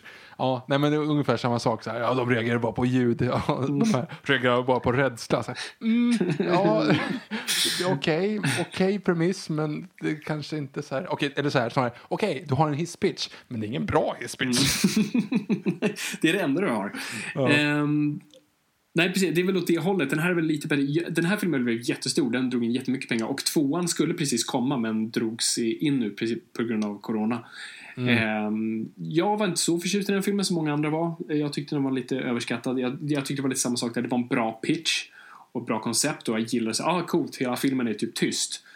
Ehm, men jag tycker den var, ah, jag vet inte, jag tyckte den var ganska egentligen korkad och eh, jag tyckte inte Mm. den var så intressant mer än bara liksom Okej. konceptet. Men folk gillar den, fine. Mm. Ehm, och det är de jag tror jag hade på, på skräck helt enkelt. Eh, för att lägga in så här lite stickspår. Nu har ju inte jag, jag, jag har sett, men jag har knappt sett för att jag har så här kollat lite grann när den var på, på The Purge till exempel. De typen av grejer när det liksom är ett yttre hot. Just det. Eh, och man är, man är instängd. Eh, kanske inte riktigt samma, men jag tänkte på Kevin Smiths film, eh, vad heter den, valrossfilmen där, Tusk. Just det. Fortfarande inte sett Task. Har du, har du sett Eh, Task? ja, jag har sett Tusk. Ja. Eh, och där är ju en man som, det låter som ett tema här nu, men han blir då bortförd och inlåst i en källare. Eh, och sen så träffar han en, han sig att han är fångad av en man som är besatt av valrossar. Så att han vill ha en valross, så han börjar liksom behandla honom som en valross. Eh, så att han är tillfångatagen där. Ja. Red State, också Kevin Smiths film. Eh, Yes. Inte riktigt isolation på det sättet, men det är ju ändå liksom... Ja, fast lite. Och den är faktiskt väldigt intressant att ta upp. För jag inte, så här, spontant skulle inte jag tänka på det, men sen faktiskt, jo. Alltså, efter första delen så utspelar sig allting i den där kyrkan. Och inte nog med det, det handlar så mycket om isolation i form av eh, åsikter och tankar och eh, fördomar och liksom, hur man tittar på den inre världen och den yttre världen. Den, den är faktiskt väldigt intressant i den aspekten. Det, jag, jag tycker det är en otroligt underskattad film och troligtvis Kevin Smith egentligen Alltså efter Clerks är det hans äh, bästa. Ja, kan den, ja, Chasing Amy är bra, de är bra också. Ja, men fan, den är en av topp tre där, helt klart. Jag tycker den, Jag, jag, lite kontroversiellt här. ja, du tycker inte om den? Jag Jag tycker, inte, nej, jag tycker inte om den, men det är inte så kontroversiellt tror jag. Jag eh, har ju sett Jersey Girl och eh, jag vet att den är universellt pärnad liksom. Ja, jo. Det är alla den och, och. Giggly liksom. Ja. Eh, men jag tyckte att den var riktigt, alltså jag, jag, var, jag var rörd måste jag Men det är säga. för att du är nybliven pappa. Så Ja, du, den var jättefin. Alltså verkligen. Och sen så hela grejen med Sweeney Todd. Nej, men hör av er på hashtag NOJPOD. om det relaterar till Victor. Om ja, ni det, relaterar till Jersey Girl. Det är sött. Jag Eh, lyssnar på tok för mycket på Bruce Springsteens version av eh, eh, Jersey Girl då. Det är live-versionen. Då. Jag förstår. Jag Mm. förstår. För har du, eh, stickspår, har du eh, ändrat någon sån så här musikrutin? I och med det här Ja. Nej, nej, musik är jag egentligen ganska... Alltså, just på grund av att jag skriver ganska mycket nu så är det egentligen det, för då går jag mer på liksom, skrivmusik. Så här. Nej, nej, jag skriver, men i det stora hela, nej. Nej, för jag har ju gått i, i så här sjuka eh, perioder. Du, är, du har Perioderna ju, är typ två, minuter, eller två veckor långa, men ändå, jag har ändå gått du har in och varit, ut. med- varit i din powerballad glamrocksperiod i ett år nu. Ja, men den har ju gått, eller ja, den har inte riktigt gått över. För, för, men, men den har gjort några stickspår. Eh, dels väldigt lyssnat på väldigt mycket på Astrid Lindgren-låtarna. Eh, Okej. ja, alltså, det finns mycket bra. Jävla, alltså Fattig bonddräng är ju en av de liksom finaste texterna Men som den är skrivits. mörk alltså. Den är sjukt mörk. Halva låten handlar om att man är död. Ja. Så att den är, den är jättemörk. Uh, nej men den är fantastisk. Sen, alltså Kalle Theodor, kommer du ihåg den? Inte textmässigt, jag vet låten men jag, jag Ja, kan inte liksom... Vet du vad den handlar om? Nej. Nej, alltså Pippi sjunger om en ung sjöman som eh, gick bort i en storm på Biscaya så att hans mor grät. Och nu om man lyssnar när det är storm så kan man höra honom i djupet liksom, vaggad av sjögräs. Och man säger, oh shit, vad är det som händer? Kom igen Astrid. Den sjöng liksom. min mamma för mig när jag skulle sova. Ja, jag vet. Det är ju hur mörkt som helst. Jag, jag, jag har ju börjat nu. Jag sjunger Fysadon för Ted, men han förstår ju inte ens. Så det spelar ingen roll. Jag får sluta när han börjar förstå. Dels det. Eh, lyssnat på en del Astrid Lindgren. Men, och det, men det, det får jag bara flika in där. Det kan ju inte ha så mycket med karantän att göra. Det, det har ju mer med bebis att göra, antar jag. Nej, det är inte så mycket. För att John Mellencamp är också en, eh, en, en fas. Eh, du vet, Jack and Diane och de här. Eh, Rockin' in the USA. Så vet, nu är vi tillbaka lite i ja, 80-talet. inte riktigt. Ja, eh, jo, jo, det är det. Men det är, all- jag är alltid tillbaka i 80-talet. Ja, det är sant. För övrigt Du har också när, jag, när man sett om eh, Parks and Recreation så förstår man skämtet att alla känner John Mellencamp. Det är kul. Okej. Eh, och sen eh, jättemycket Billy Joel. Satan vad Billy Joel jag har lyssnat nu. Intressant. Jag har också lyssnat lite på Billy Joe. Eh, Piano Man, en av de bästa låtarna som skrivits. Jävlar Ja. i havet. Jag har lyssnat på, om och om igen på, fan vad hette den? Nu glömmer jag bort vad den är. Vienna? Ja. Nu, Skitsamma. jag känner att det här är ett mycket stickspår. Förlåt. Oj, Gå tillbaka ja, ja, nu till filmerna. Just det, vi spelar in en podd. Vi bara, vi tar inte, så här går det när man inte träffats på så himla länge. Då bara babblar man loss. Jag ber om ursäkt lyssnare. Vi är tillbaka nu. Ehm, Mm. Ja, okej. så vi, vi, vi ska hoppa från skräck till en annan genre som jag tror uh, överlever sig väldigt väl till ämnet vi pratar. Och det är alltså suspense, thrillers. Mhm. För det är ju också lite det här, vara på en plats och det är väldigt spännande kring det. Och eh, den första som dyker upp i mitt huvud som jag såg om nu, för det är ett mästerverk, är Rear Window. Mm. Hmm. inte sett. Du har fortfarande sett Rear Window? Nej, jag vet. Ja, vet du. herregud. Det är ju typ en av de absolut bästa, i alla fall ja, to- topp top tre Hitchcock kanske? Ja, topp top fem i alla fall för mig. Det roliga är att min första association till det här är 127 timmar. Men fortsätt. Ja. Vänta, va? Min första association när du pratade om det här, liksom isolation, suspense, och sitta fast, ja, 127 timmar. Den har jag på listan. Vi kan komma Ja. in på den. Men Rear Window är, är en fantastisk film som jag såg om som också drog otroligt fina kopplingar till vår vardag. Så det handlar ju då om en eh, fotograf som i då stridens hetta av att fotografera blev påkörd och är rullstolsbunden. Och eh, han sitter Mycket bilkrascher det här alltså. Ja, jo, det, är gemensamma nämnaren antar jag. Men eh, så han sitter ju då i sin rullstol i sin lägenhet i New York som blickar ut mot en innergård. Eh, och eh, han sitter ju där bara hela dagarna. Men han, så han börjar fascinera sig allt mer och mer för sina grannars liv. Och en natt så tror han sig bevittna ett mord i grannlägenheten. Men han är inte riktigt säker. Så hela filmen sitter vi och liksom, är, det, är det bara någonting han har hört? Är det någonting vi bara trodde att vi hörde? Eller är det faktiskt, vad betyder det? Och vi hela tiden läser in. Så det är Patrick Stewart och eh, eh, det är Grace Kelly som eh, är då med i den här filmen. Och Patrick Stewart? det, är väl Patrick Stewart? Nej, inte vet jag. Jag, tänkte, jag, jag visste, jag har inte sett honom i något annat än X-Men, men okej. Nej, fan, förlåt. Patrick Stewart. Nej, Stu- någonting Stewart. Oh, påminne. Svårt att tänka mig att det är just Patrick Stewart. James, James Stewart. James Ja, det Stewart. kanske är någon annan. Ja. Så låter han. Eh, Låter som Elefantmannen med andra ord. Awfully kind. Ja, det är faktiskt, de låter väldigt lika. Det, det Ja, har så. du en poäng med. Ehm, nej, men det, det, det, jag ty- ett centralt tema i den filmen är att inte kunna kompromissa. För han är då, så när han sitter där i sitt hem så får han då besök hela tiden av sin flickvän som är Grace Kelly, som är uppenbart above his League. Och eh, han är ju här superäventyrare, han är fotograf, han har rest världen runt, han är så här supervärldsvan. Och hon är en otroligt vacker, glammig New York-brud. Och hon vill gifta sig med honom, men han vill inte. En sån här klassisk 50-talsfilm. Det, är, alltså, det är den bästa bruden i världen har. Bah, dames. Eh, och eh, hon vill ju gifta sig, det är inte han och hela hans grej är så här, men du kan inte leva med en person som jag för att helt plötsligt kommer jag ryckas ut. Ska du följa med mig ut till Saharaöknen och se mig i ett stort skägg? Liksom, du, du kan, jag tror inte du kan leva ett sånt liv. Men det han samtidigt glömmer är att han kan ju inte heller kompromissa till hennes liv heller. De två liksom har svårt att kompromissa. Så hela den filmen handlar om att de måste lära sig kompromissa med varandra. Och det, är liksom, det slog så fint i mig nu för att vad jag tycker hela den här isolationsgrejen i världen slår är att vi har så, jag ser på folk hur svårt de har att kompromissa. För att det här är en kris. Det är uppenbart en kris. Vi har aldrig varit med om någonting sånt här. Och folk är så otroligt så här, nej men jag tänker inte offra de här aspekterna av mitt liv. För att jag vill ha de här sakerna som jag alltid haft. Vilket gör mig väldigt upprörd liksom. För det är ju tillbaka till det som vi sa, vad vill du kunna säga till dina barnbarn? Att jo, men jag höll mig inne, höll mitt ansvar. Jag höll mig inne tills solen kom för du var tvungen att dricka och se på en uteservering. Okej? Precis. Och tungkyssa en mormor. Alltså det är, det är liksom, det, och det är det folk gör nu för att säga, nej men jag tänker inte, jag tänker inte offra liksom. Alltså för i, i, i min familj så är, eller och i min frus familj främst, de är katoliker, påsken är en jättestor big deal liksom som, som det är. Och det har blivit en stor del i vårt liv. Och att offra påsken för oss var ju liksom hjärtskärande och någonting, alltså det typ slog hårdast mot mig och mot henne. Men för oss var det så här, det var inte ens en fråga om att säga, nej men alltså vi ska inte röra, det blir bara, det blir påsk du och jag nu. Det är så det kommer bli. Och när, liksom, när man då ser de här människorna så bara för att det är fint ute går och liksom sätter sig bredvid massa andra på det, det gör mig lite upprörd. Eh, men vi ska inte gå in på det mer än så. Men det är det jag tyckte var fint med, med Rare Window, att den på något sätt så fint och elegant pratar om kompromisser eh, och när vi är isolerade, hur vi måste ta itu med dem. Snyggt. Ehm, så det var det. Det är Rare Window. Jag rekommenderar. Victor, kolla på Rare Window, vad fan. Jag ska. Jag har dock sett Simpsons-avsnittet som typ parafraserar det avsnittet.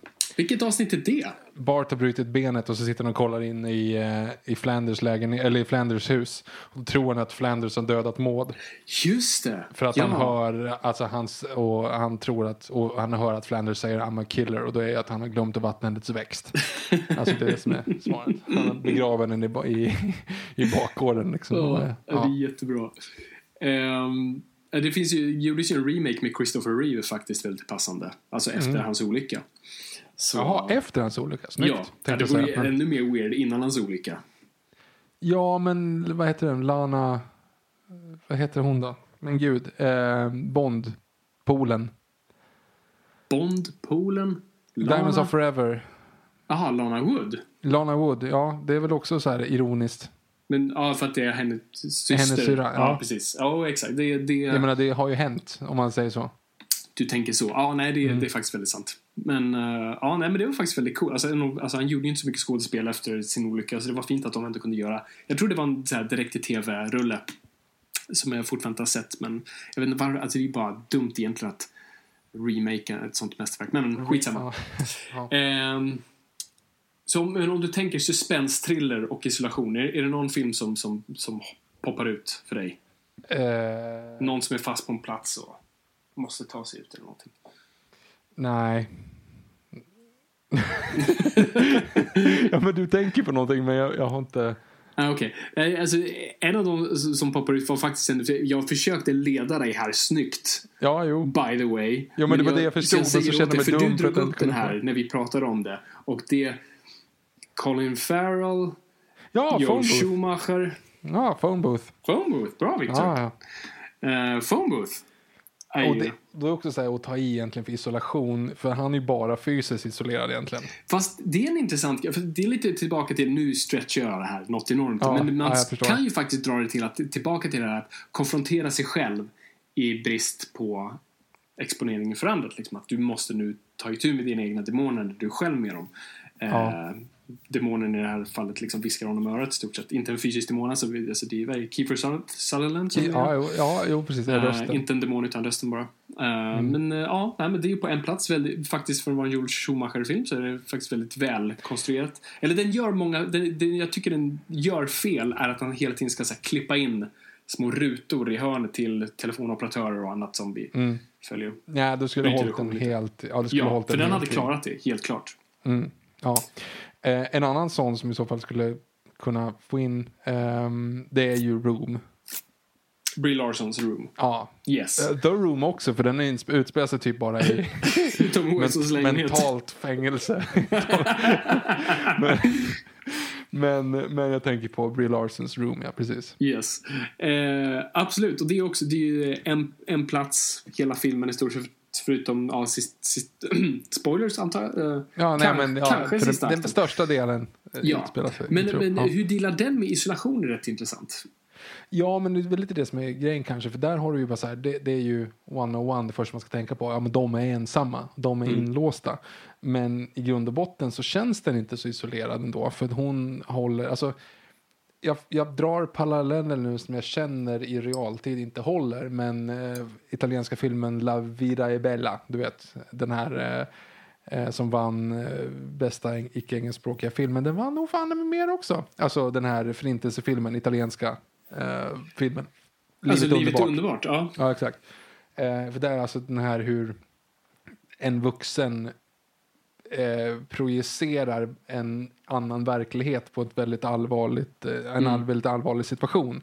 Eh, så där skulle man kunna kanske hitta någonting. Det är ju en intressant grej. Nu, nu är ju inte du Jo, jag är långt därifrån, men du är ju verkligen, eller du är snart där, för nu är fortfarande, Ted är ju fortfarande väldigt liten och Mhm. eh, ni kan ju väl troligtvis bara hålla ett örngott framför honom och han tycker det är ganska kul. Ja, ja. Eh, jag tänker ju på de här föräldrarna som har liksom äldre barn som bara måste hitta på aktiviteter med dem.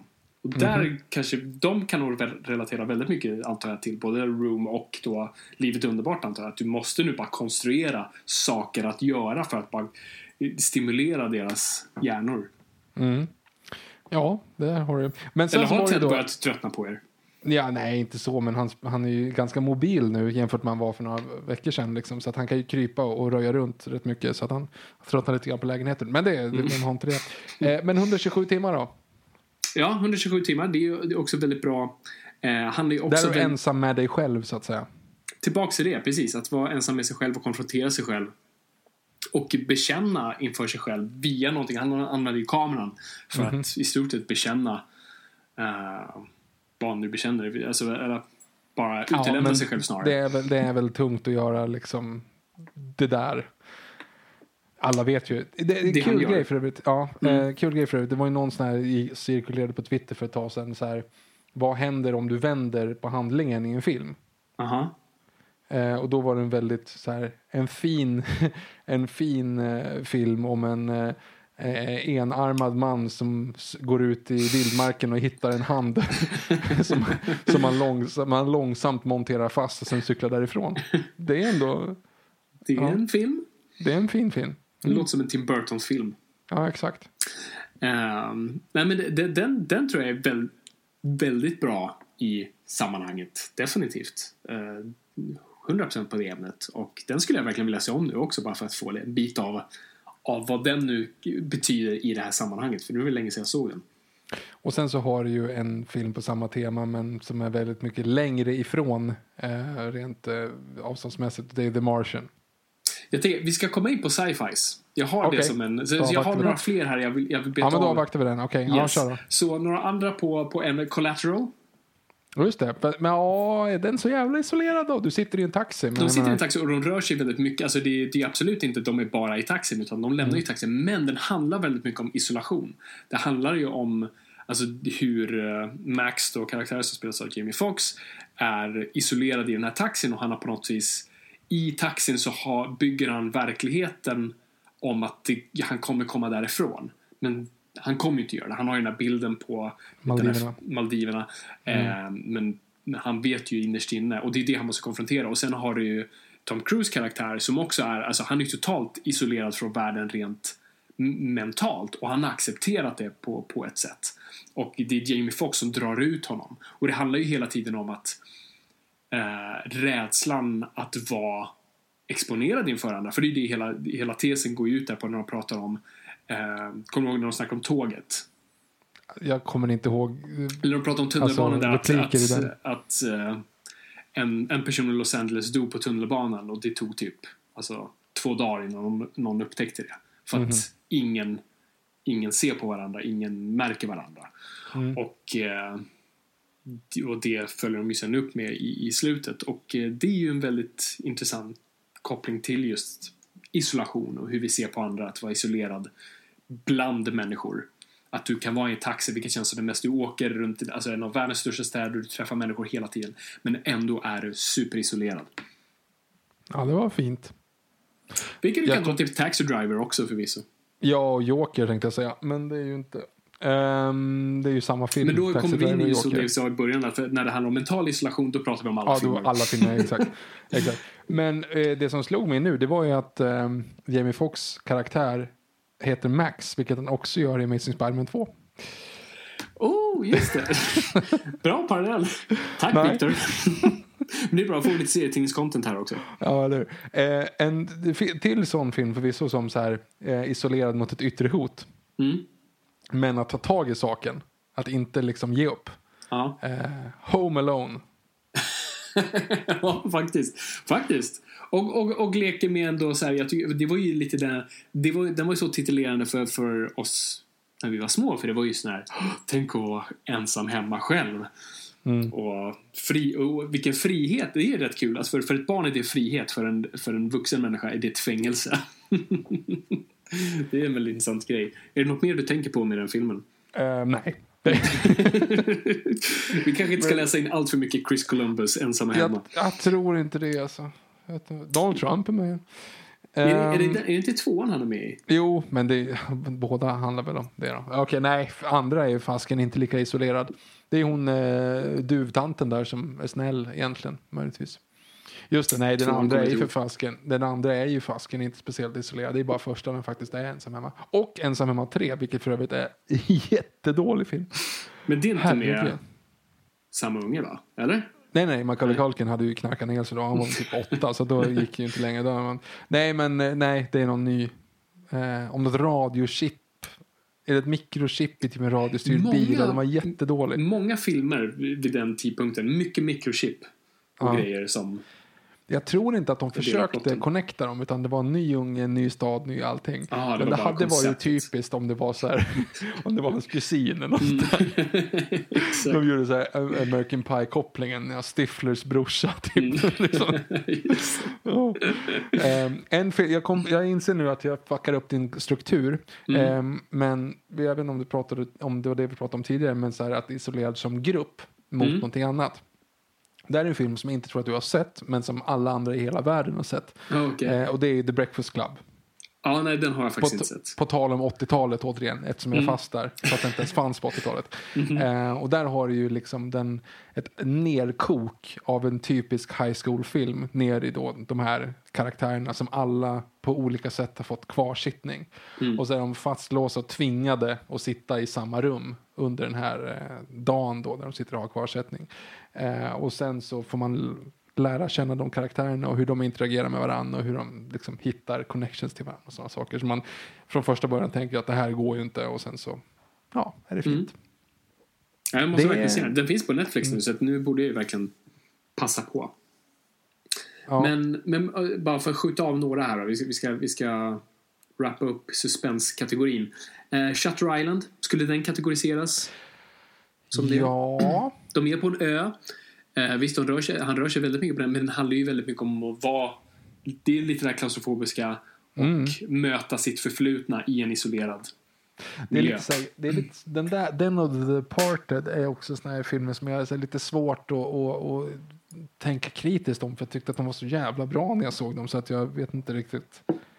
Ja, jag, Nej, jag var inte så förtjust i Shutter Island när jag såg den. Sen såg jag nu en... eh, någon gjorde en sån här video-essä om Shutter Island.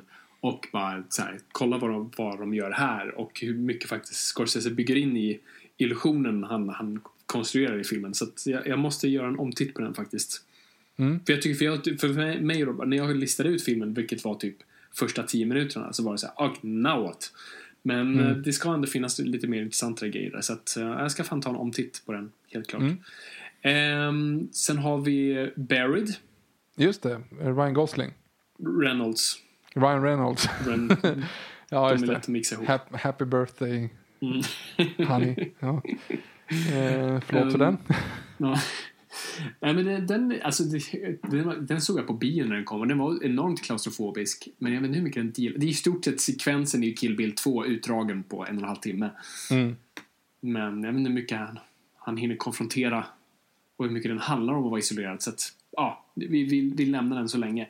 Oldboy har ju i stort sett hela första delen handlar om en snubbe som är instängd och vad det gör med en. Så den handlar ju faktiskt, tar ju upp det väldigt mycket trots att den sen rör sig utanför det. Mm. Eh, Ja, men det, ja, verkligen.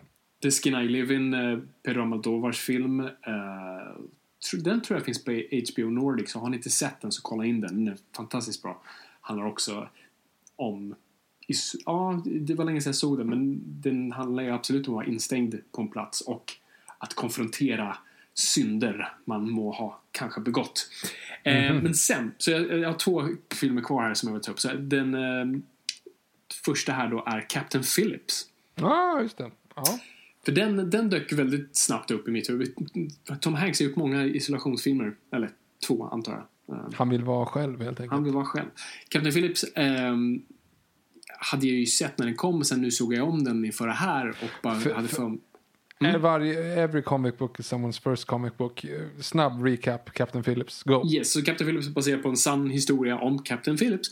Eh, som jobbar på Jaha. ett stort sånt här fraktfartyg som åker runt hela världen. Och när de är då eh, i, kring den eh, somaliska kusten så kommer pirater och eh, tar gisslan. Och det handlar i stort sett om hela det dramat och hur det utspelade sig med Captain Phillips i centrum. Och jag hade i mitt huvud bara kommit ihåg att ah, men de är väl på båten hela tiden, det stora fartyget. Men det, det är ju egentligen bara, jag spoilar egentligen ingenting stort, men egent- sen efter typ Ja, alltså när 40% av filmen har gått så sätter de sig i en liten sån här livbåt och åker iväg med Captain Phillips. Och det är där hela dramat utspelar sig.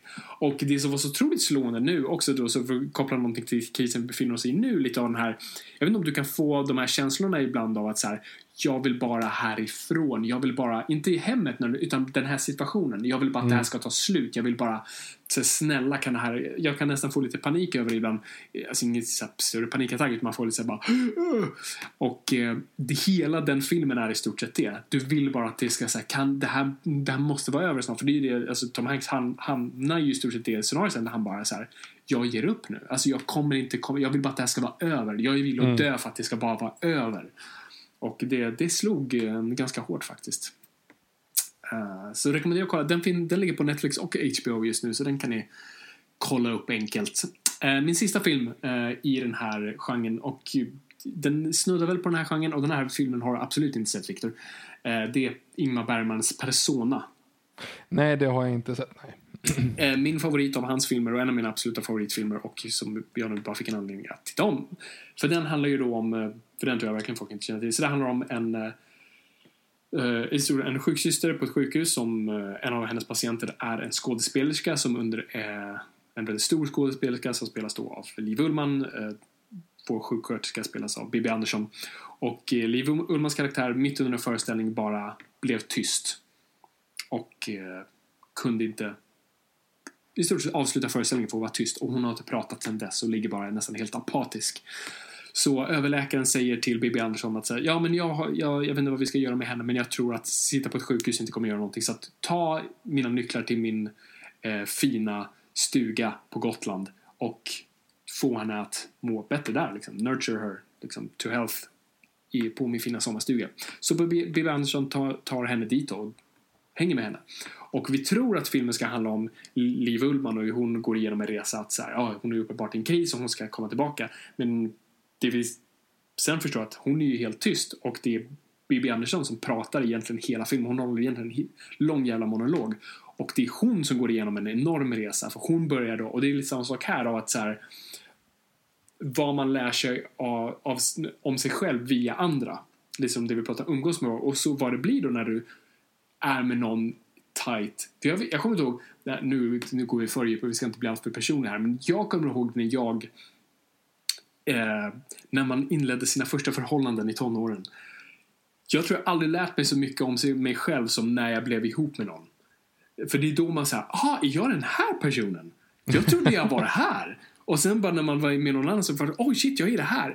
Och eh, det tycker jag är en så fascinerande aspekt av Vi tror alltid att vi, känner, att vi är de som har mest koll på oss själva och vi känner oss själva bäst. Men det gör vi inte förrän vi är med andra. Och det tror jag folk upplever nu om, om man har sambo eller eh, man eller hustru eller vad man nu har så tror jag att man, många av ens sidor kommer ännu en gång ut. Och det är det den här filmen lyser upp väldigt mycket. Att vi tror att ja, det är den här personen, men det är egentligen det är det inre. Vi tror att det är det yttre, men det är det inre. Och äh, det är en fantastisk film och det, det blir, man tror att det är först bara ett vanligt Bergman-drama som känns pretentiöst men det blir typ sen en thriller eh, och sen ett psykologiskt drama. Och den har så många aspekter, ett sånt stort djup och en av de bäst fotade filmerna någonsin. Och eh, alltså absolut, de, de är ju på Fårö. Det är ju där Bergman upptäcker Fårö via den där filmen. Mm -hmm. Och eh, visst, de rör sig utanför det där huset och de, liksom, de, är, de är ganska mobila. Men de är ändå instängda på ett sätt med sig själva. Och eh, det blir en väldigt bra spännande resa. Så att, eh, nej, den var jag också väldigt glad med att bara se. Jag har inte sett The Lighthouse, men den har väl lite Just det, du har två personer är... på, på ensam plats, eller en plats. Verkligen, den har jag fortfarande inte heller sett och eh, den tror jag absolut dealar med samma, samma mm. liknande teman, om inte annat. Så den, den ser jag verkligen fram emot att se, den borde man ju se nu. Mm. Allt det här. Eller kanske inte, vem vet. Men ja, men det var suspensgenren. Så då ska vi vända på vad jag tycker ändå är en fascinerande genre som jag tycker vi ska diskutera lite kring och det är, det är ju sci-fi. Som du var lite inne på. Och för det jag tycker det, det, är intressant när man tänker sci-fi är just bara, nej men det, det handlar om rymden. Det är ju det är så stort och brett det bara kan bli. Men det man ändå märker tycker jag med den genren att det handlar så mycket om den inre rymden och inte så mycket den yttre rymden. Och det handlar väldigt mycket om isolation för just du är oftast i en kapsel in the middle of nowhere. Men vilket, du, du tog upp The Martian. Ja, och där är den sci-fi. Alltså, ja, det är klart det är, det är lite, lite sci. De är på Mars, är, vi är inte där än. Det, ja, det, det är lite, jag menar, förlåt, det är lite fi såklart i och med att vi kan inte vara på Mars och bo där. Mm. Uh, men, uh, ja men den, den... Men den var ju väldigt mycket science. Liksom, det var ju det, det, det är ju pitchen med ja. I'm gonna science the shit out of this som mm. Damon säger. Men nej, så absolut, det, det är ju på det verkliga spektrumet. Men vi har en annan film sen som kanske inte kan kategoriseras som sci-fi. Men den skulle jag nog, av de filmerna jag har på min lista, vi kommer nog gå in på dem, så tror jag den här nästan sammanfattar det bäst, för den här är så himla isolerad. Mhm. Eh, jag vet inte riktigt vad den dealar med egentligen temat om det. Den handlar ju mer om liksom, det mänskliga hoppet om att kunna göra Återvända. saker. Ja. ja. Så den kanske inte är på temaplan där, men absolut.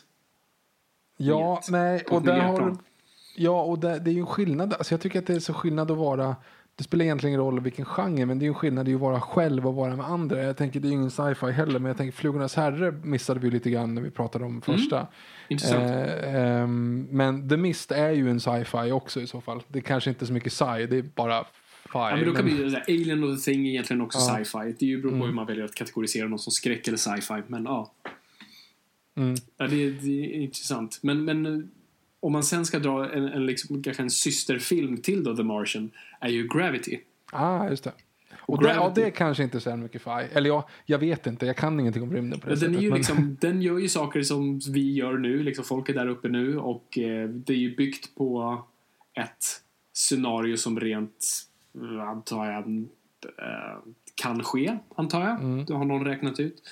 Ehm, så, men ja, det är väl, ja, det är rymden. Blir det, bara, blir det automatiskt sci-fi när det är rymden? Jag Måste tror inte det. Star Wars är absolut inte sci-fi. Nej, det är fantasy. Det är fantasy eller western eller vad man nu vill. Mm. Space opera. Eh, 2001 skulle jag... Jo, men 2001 är ju en sci-fi ändå. Jo, det blir det. Finns det ingen westernfilm som handlar om isolation? Alltså, Brokeback. Mountain handlar om isolation. Oh, bra! Mm, inte kanske, alltså både fysiskt och fram, men framförallt psykisk liksom. Eller Mm. psykologisk. Jo, verkligen. Ehm. Vara isolerad, i, ännu vara isolerad inom sig själv fast Mm. i sällskap av någon annan. Och när båda är det. Men har du någon western som, det känns som att det borde, måste finnas någon. Det borde finnas någon, definitivt. Alltså, för de dealar ju eh, ibland med sådana här, för det är just det, det ödsliga öknen runt omkring Mm. och vi är liksom där. Och nu måste man ju vara försiktig så man inte börjar med de här, de själsliga isolationerna. Ja, exakt, ja, exakt. För då blir vi tillbaka där igen. Ja. Alla filmer. Ingen jag kommer på rak men jag bjuder in våra kära nojpoddar att, att skriva in. Okej, glömmer. men, men jag vet att vi inte sa att vi skulle prata om det här egentligen. men men just pandemifilmer. Ja. Men Contagion är ju också en isolationsfilm. Alltså, Ja, det blir det för alla går ju sen till Ja. i isolation. ja. Eh, och där har du också vad händer med människan när, när världen, världen vänds upp och ner. Liksom. Mm. Eh, och, men då är det mer riot-grejen. Liksom. Ja, då är vi med postapokalypsgrejen. Mm. Då kan man ju ta upp världarnas krig och Ja, exakt. I'm Legend. I'm Legend fan har jag inte ens på den här listan. Nej, Den handlar fan om isolation. Ja. På ett plan. Jag vet inte riktigt hur. Mer än att han fysiskt är isolerad. ja, jag tycker inte heller att den är så. För han, han ser inte ut att lida så mycket av det. Ja, Det är klart han pratar om lite skyltdockor och grejer. Ja. Att det, den filmen är så konstig för den har, alltså den har ju en väldigt bra premiss. Alltså det är ju byggt på, på en bok som det har gjorts mycket adaptioner på. Och Will Smith är karismatisk och sånt där. Men det- för jag kommer ihåg just när han började prata med skyltdockorna. Så jag köpte inte det. Mm. Nej, Så här, nej du men det, känns det inte som kommer en person. Du har för fint an, liksom ansatt skägg för att prata med Ja. dockor. Jag köper att Och du har Tom Hanks pratar med Bob Bob. Du har, du har fixat, du har fixat liksom allt. Ditt, ditt liv är egentligen perfekt förutom den lilla parentesen att du sover i ett badkar med en MP5 liksom. Ja. Men om nätterna. Men annars är liksom allting, du har allting under kontroll liksom. Mm. Mm. Ja, Nej, verkligen. Nej, det är fan, eh, det är sant. Hmm. Men, eh, ja. Eh, jag, tänk, jag tänkte på Day After Tomorrow. Men det är ju inte heller riktigt det. Alltså, Nej, jag tänkte, det är lite samma inte- båthus som den. Ja, nej, vi skiter i det. Samma båthus, fel skärgård, ännu en gång. Ja, okej. Om ens det. Ja. Ehm, men, eh, sen har vi ju Wall-E, sci-fi. Ja, Vad tror du om den? Alltså, första jag, halvan. jag, ja, exakt. Det- Och det är väl det. Det är första halvan, så jag tror inte heller den skulle kategoriseras som en riktigt bra isolationsfilm. Men förutom egentligen första delen som typ blir alltså, jättemycket det. Mm. Alltså, Ja, det handlar om att ha rutiner, det handlar om att, här, hur man håller sig själv underhållen. Och, alltså, Fortsätt, fortsätt med ditt jobb trots att du inte behövs. Mm. Liksom. Ja. Verkligen. Och Mm. eh, det är väl lite den insikten vi alla kommit till. Så här, så här, betyder det här ens någonting? ja, eller hur? Liksom. Alla som inte är sjuksyrror eller liksom har något så livsviktiga jobb just nu känner sig som Wall-E. Ja, jo, verkligen. så det finns ju någon aspekt där. Men sen så fort de, ge, de ger sig ut i rymden där så faller ju det bort lite. Mm. Men uh, sen har vi Moon. Har du sett Moon? Inte sett. Sam Rockwell, men nej, inte sett. Jag såg den när den kom och jag, så jag har liksom glömt den ganska mycket. Men, och den, ja. Mm, mm. Du har på samma tema förvisso både, okej två filmer på samma tema eftersom Sam Rockwell också är med i Green Mile så Ja. finns det lite den aspekten av liksom att sitta på death row och veta att man kommer bli avrättad. Vi, vi kommer Eh. tillbaks till den för vi har fängelsefilmer faktiskt som en kategori här. Okej, då subkategori. släpper vi den så länge. Men då säger jag in, sticker jag in här med Sunshine då. Bra, okej. Mm, den är intressant. För, ja, alltså hur delar den isolation, alltså med att de, ja, de är isolerade. Där är lite sci-fi problemet också. Ja, de är isolerade på, liksom, på ett rymdskepp. Ja. Jo men och där kan du det är ju flera, att du skulle kunna även ta in eh, Aniara i den, alltså svenska Aniara. Ja, jag har fortfarande Eh, sett den. Vad hette Chris har- Pratt-filmen? Eh, Ja, Passengers. Passengers. Och du Mm. har även Ad Astra, alltså ehm, Brad Pitt-filmen. Ja, just det. Eh, du har Casa de Papel, tv-serien där eh, som jag börjar kolla på nu. De här bankrånarna som låser in sig i ett, eh, eh, i ett myntverk som Mm. finns på Netflix förut. Väldigt rekommenderad. Eller väldigt eh, rekommendabel. Jag rekommenderar den, så säger man Bra. på svenska. Eh, men, men om du tänker utifrån, har du sett Ad Astra förresten? Ja. Mm. Den och Sunshine har ju lite samma aspekt. Att den här eh, personen de söker efter så att säga. Mm. Eller de söker inte efter den personen i Sunshine. Men det finns en, en aspekt utifrån att Ja. den person som har haft ett uppdrag och vänt på det så att säga. Som du Exakt, också skulle kunna ha i, eh, i, eh, i eh, Inception va? Nej vad säger vad jag? Eh, Interstellar. Ja, jo men precis. Alltså, du har lite alltså, vad, vad som sammanfattar dem är egentligen Heart of Darkness. Ja Eh, exakt. Ja där, ja, där har den ju. Mm. För de som inte känner till Apocalypse Now. Ehm, det är ju i stort sett det. Och där kan man ju se det på olika sätt. Och så, här. Så, så då skulle jag säga att Astra funkar bättre för det handlar om att konfrontera också någonting inom sig själv. själv. Alltså, det handlar om att konfrontera fadern. Uh, när du är själv, du är din egna man, du är vuxen så måste du konfrontera din far. Någonting jag tror vi alla gör i vuxen ålder, mentalt. Är det bara jag, är det mina daddy issues som kommer fram? Jag tror att det är dina Jag daddy kommer issues, börja men- gråta snart. Ehm, Tommy Lee Jones! så den gör väl det kanske. Men, eh, men hade du någon mer tanke där just på... Egentligen inte. Det är mest bara för att, ja, men Sunshine, både Sunshine, Ad Astra och Heart of Darkness handlar ju om, ut, jag vill inte spoila för mycket här, men vi, vi tar Apocalypse Now. Vi pratar om Apocalypse Now då, bara därför, för att vi inte ska spoila någonting. Och där är det ju en karaktär då som har ett uppdrag, men under eh, tankedemoner ändrar det uppdraget till någonting helt annat. Vilket får andra att inte tycka att det är en så bra idé. Mm. och jag pratar runt nog nu för att det inte skulle göra någon logik. Men, men det finns liksom så här isolationen eller ensamma liksom grejen får den att ändra allt. Mm. Just det. Ehm, för det finns väldigt många, så här, alltså det är väl lite Stockholmssyndrom. Du skulle kunna ta ett, ett, aspekten ur Stockholmssyndrom också, men det här är Mm. ju inte ett Stockholmssyndrom för du är inte kidnappad, men du är liksom kidnappad av dig själv på något sätt, dina egna Mm, absolut. tankar. Liksom. Ehm, så det är intressant. Det, det är intressant. Faktiskt, det är en bra utläggning där. Nu, är- nu snuddar vi än en gång på, på, på de själsliga isolationerna. Ja, men jag vet, jag gill- vet, jag gillar vet. det. Jag gillar Ja. Men du är ju ganska isolerad om du är Tommy Lee Jones, om man säger så. Definitivt. Gud ja. Eh, Danny ja. Boyle, Yes. alltså på tal om Sunshine, så har du ju 28 veckor senare och 28 dagar senare också. Ehm, De är ju virus-outbreak-filmer. Gud ja. Eh, men det är ju en viss form av, eh, av eh, vad händer när folk inte kan vara som vanligt. Liksom. Men det är kanske också själslig isolation. Fortsätt Fabian, du hade ändå struktur. Nej men det, den, den tycker jag faktiskt funkar. Alltså 128 dagar senare, vad det faktiskt gör. Med, just på grund av att du har en person som vaknar, har inte varit med om det alls och sen ser vad som har hänt med världen, vad som händer med de här människorna. Mm. I, liksom, som är instängda i sina små bubblor. Eh, soldaterna och den här familjen. Och, ja, jo, men det, det finns nog absolut grejer där. Eh, men det var mina sci-fi-filmer. Nu har jag egentligen bara lite så här lösaktiga. Men vi kan ha, komma in då på dem, eh, eftersom du nämnde det. Fängelsefilmer. Mm, just det. Finns ju väldigt många, men finns det så många som egentligen dealar med isolation? Det tror jag är väldigt få.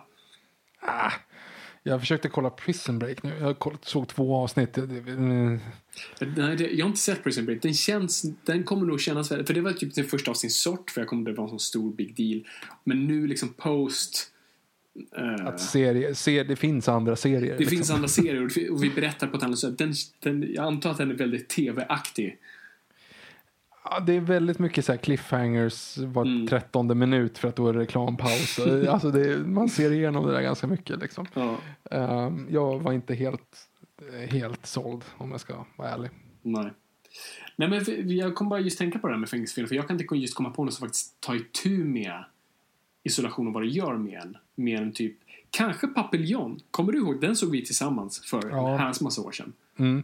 Nej men det, det har den väl, men den har väl inte så här, alltså han klarar väl sig rätt bra ändå. Jo, det är sant. Det är Alltså, bara det- den här här- isoleringscellen där som... Jo, men han är isolerad och det är jättejobbigt, men han, han klarar sig ganska bra. Jo, det är ungefär som, det är ju samma sak som, alltså men V för Vendetta är väl egentligen en bättre porträttering av det i så fall. Hmm. Det är intressant. Det är fan också. Fast nu är vi inne på själsliga Nej, men alltså när hon blir instängd i den sekvensen. Ja. Jo. Ja, men du, du, alltså, du går ju in i dig själv. Ja, ja, fuck it. Nej, det kanske är själsligt ändå. Allt är fan själsligt. jo, är det. det finns så många filmer. Och, det, Ja. och, liksom, och fängelsefilmerna har- tycker jag inte har dealat med så mycket. Alltså, Gröna milen, egentligen inte en fantastisk film, dealar med andra ämnen. Shawshank, överskattad film, dealar absolut inte med isolation. Ehm, Escape from Alcatraz, grym film, men uh, Clint Eastwood är bara alltid Clint Eastwood och han bara bryr sig inte. Great Escape. Inte mycket du. Nej. så att, nej, så de, de faller undan ganska direkt. Sen, sen kommer jag att tänka på, som inte jag sett många av, men ubåtsfilmer. Eh, ja, innan, innan bara sticka in fängelse här då. Ja. Ehm, Bridge over River Kwai. Hmm. Intressant. Eh, för där har du ju, alltså, jag, jag vet inte om jag, om jag kan binda ihop det här nu för att det, det kom upp bara från ingenstans. Men utan att spoila för mycket så är det ju lite samma sak där. En person som har en agenda men som inser att okej det här kommer inte, liksom, den här agendan kommer kanske inte funka så bra så jag kanske ska göra bästa situationen och går lite för långt. Mm. För att man är eh, fast med sin, ja, eh, isolerad, jag vet inte. Nej, kanske inte. Jag vet inte, ja, men kanske. Alltså, den, den är Ja. absolut, liksom, den, den vill ju visa vad som händer med människor i en sån situation. Men Mm. ja, jag vet inte. Ja, Kanske. kanske är lite väl. Kanske jag tar i. Fortsätt. I don't know. Nej, men jag tänker på ubåtsfilmer. Mm. Jag försökte kolla på Hunt for Red October häromdagen bara för att säga, mm, jag gillar den med. Den gör ju inte det alls. Alltså den är ju all over the place, har ingenting med att känna sig isolerad i en Äh, tub. skots, skotska ryssar, det tycker jag är kul.